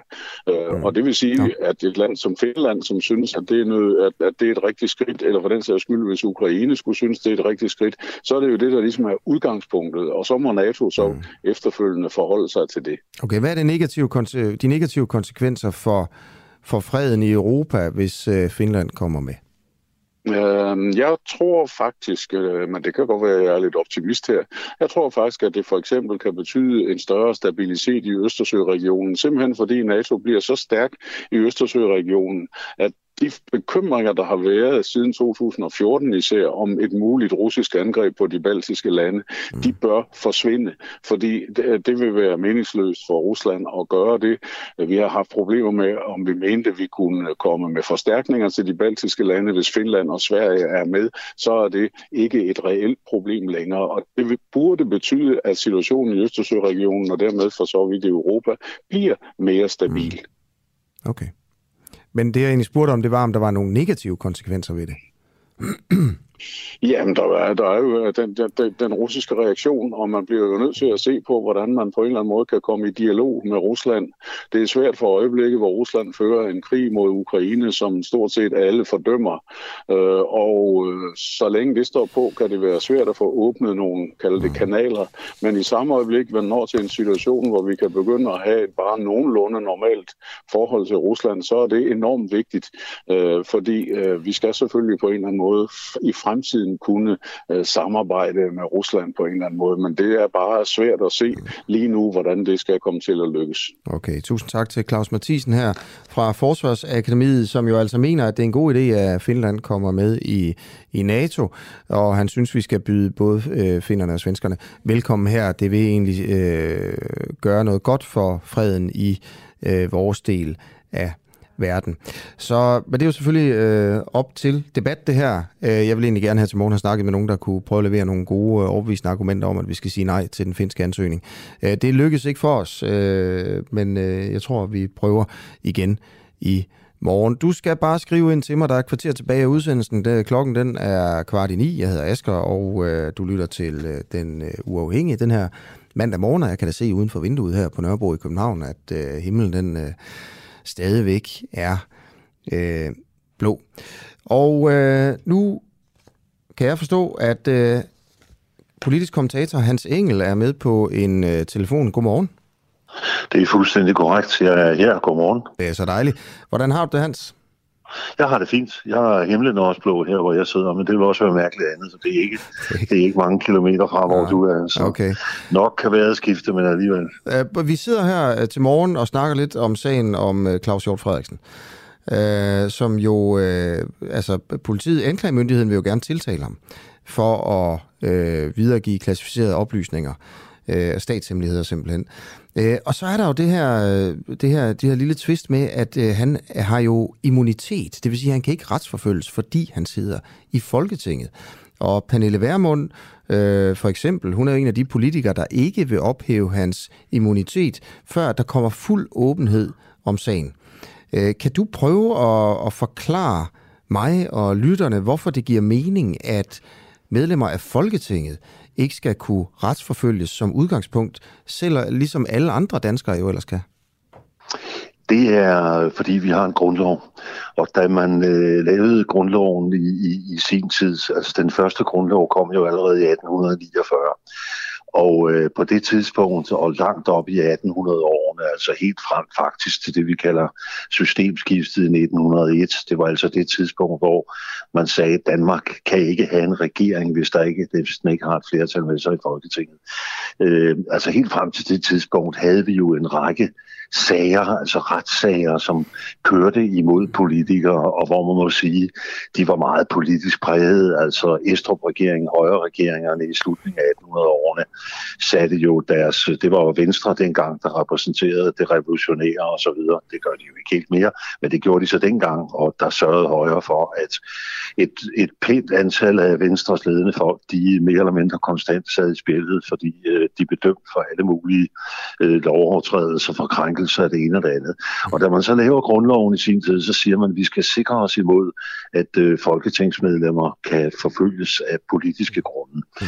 Øh, det kræver simpelthen øh, for, at der øh, kan rejses en sag, eller for at der kan rejses tiltale og, og efterfølgende retssag imod folketingsmedlemmer, så kræver det, at øh, Folketinget ophæver immuniteten, mm. altså deres beskyttelse som folketingsmedlemmer. Ja. Så derfor er det, altså udgangspunktet er i virkeligheden ikke, at folketingsmedlemmer ikke skal kunne bringes for retten og dømmes, hvis de har begået noget forkert, men, men øh, ideen er altså, at øh, de har den beskyttelse, at man vil sikre dem imod politisk forfølgelse. Ja. Lad mig så lige sige, vi har ikke nogen eksempler. Altså jeg har ikke et eksempel øh, tilbage fra, vi fik øh, grundloven i 1953, altså vores nuværende grundlov.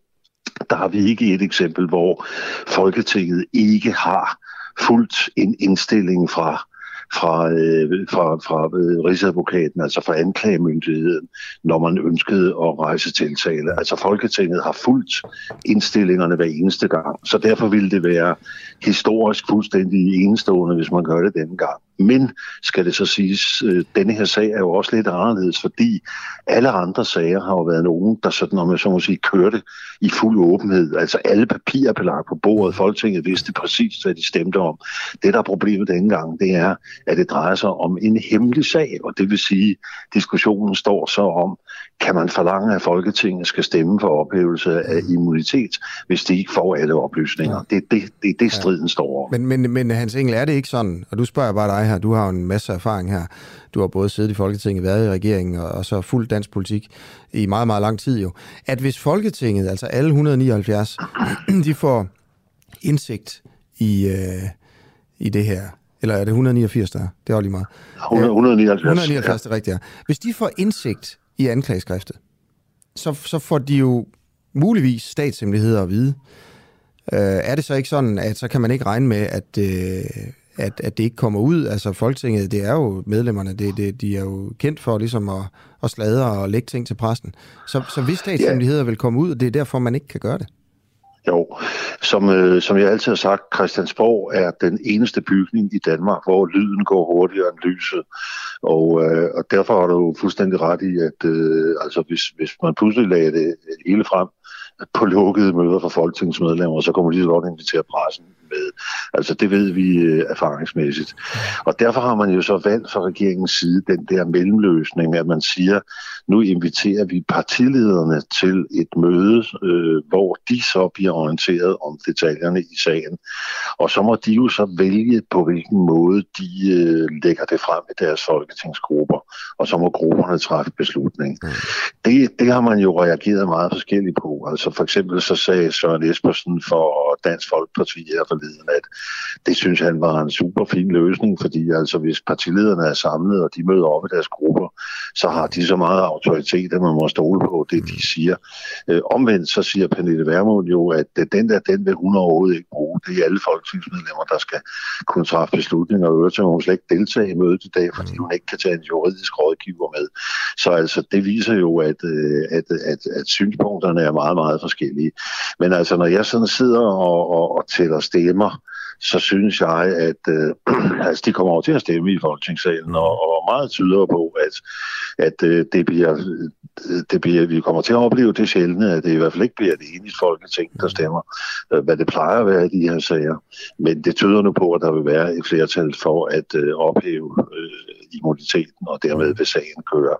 Okay. Så, men altså, det er jo spændende, fordi øh, især også for Venstre, som jo ligesom er et af de førende retsstatspartier, altså vil Venstre virkelig sige, at vi følger ikke en indstilling fra landets øh, rigsadvokat? Ja.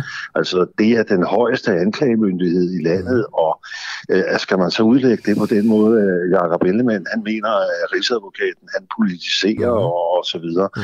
Altså, på den måde er, er det jo en vanskelig balance, ikke? Øh, fordi, mm. fordi normalt plejer der jo at være tillid til vores anklagemyndighed og til vores domstol og til hele vores retssystem. Det her, det er jo et eller andet sted et udtryk for, at der åbenbart ikke er den tillid, og det, det, er, jo, det er jo for demokratiet noget ja. af problem. Det er det. Hans Engel, tusind tak, fordi du vil være med her til morgen. Ja, selv tak. Ja. Selv tak. Hej. Hej. Øh, tidligere øh, minister, formand for de konservative, politisk kommentator, medlem af Folketinget, øh, og alt muligt andet. Godt. Det hele er jo egentlig meget simpelt. Skal Claus Hjort Frederiksen stilles for en dommer, nu når politiet og anklagemyndigheden mener, at han har gjort noget ulovligt og givet hemmelige statshemmeligheder videre til, til pressen? Og det er selvfølgelig også bøvlet, men egentlig så er det jo bare den beslutning, der skal tages. Lasse Jacobsen, du, øh, du lytter med her, øh, og øh, godmorgen til dig. Øh, vil du ikke lige prøve at fortælle, hvor i landet du er henne, og om du mener, at Claus Hjort Frederiksen han skal stilles for en, en dommer? Jo, godmorgen, Altså. Jeg ringer her fra Midtjylland af, nærmere betegnet Viborg. Øhm, jamen altså, som udgangspunkt, så mener jeg jo, at øh, det ser ud som om, der er en sag imod ham, det mener anklagemyndigheden. Og derfor håber jeg jo, at, øh, at sagen ender med at gå sin gang i retten. Men jeg håber godt nok også, at, øh, at hvad skal vi sige, den nuværende regering ligesom tager sig mod til at lade Folketinget opfylde den kontrolpligt, som de har i for grundloven, og ligesom tillader, at øh, dem, der nu skal stemme om hans immunitet, at de får indsigt i sagen. For man kan selvfølgelig ikke føre kontrol. Øh, man kan selvfølgelig ikke kontrol, kontrol hvis ikke få adgang til, til sagens materiale. Hvis, hvis 179 sladerhank får ind, indsigt i den sag, så går der vel ikke længe før, at øh, der er sådan cirka 5,5 millioner danskere, der, der kender til, til, de, til, til indholdet af den, som jo muligvis handler om statshemmeligheder. Tror du ikke det? Nej, Nej, men, nej, men altså, man, kan, man kan jo spørge sig, for det første er, er der jo et, et praktisk element i det også. Kan man på en eller anden måde komme, kan, kan anklagemyndigheden på en eller anden måde overbevise medlemmerne om, at de rent faktisk øh, har en sag, øh, således at, at, at man kan stemme på en, en ordentlig måde. Det er den ene ting. Den anden ting er, jamen hvis det virkelig drejer sig om det, Claus Hjort har sagt, Øh, hvad, hvad er det så for nye statshemmeligheder, vi lige... Altså, hvad, hvad, hvad er det nye? Altså, hvad er det, de ikke må vide? Øh, jeg tænker, at, øh, at vi alle sammen godt ved, at vi har det her samarbejde her. Øh, og jeg tænker, at, øh, at jeg tænker egentlig ikke, der er så meget nyt i det øh, længere efterhånden. Okay. Okay, have tusind tak, tak Lasse Jacobsen, fordi vi, vi lige måtte ringe til dig. Tak, fordi du blander dig og skriver ind til os, mens vi sender. Hvad laver du egentlig til daglig? Jeg arbejder med virksomhedsøkonomi til daglig. Okay. Ja. Men fortsat god dag, ikke? God dag. Tak. Klokken er 5 minutter i øh, 9. Øh, der er 5 minutter øh, til pause her. Og øh, spørgsmålet her de sidste 5 minutter, det er sådan set øh, bare sådan øh, lidt, øh, hvorfor er det egentlig vigtigt, at Trine Bramsen hun stiller op til et interview her hos os? Øh, fordi hun vil stadigvæk ikke svare på vores spørgsmål. Hvis du følger os på Facebook, så det kan jeg anbefale, at du gør, så kan du se, at vi prøver virkelig øh, ihærdigt at få svar fra Trine Bremsen. Og Christian Henriksen, det er jo sådan set dig, der, øh, der står for at stille de spørgsmål. Godmorgen. Godmorgen. Godmorgen.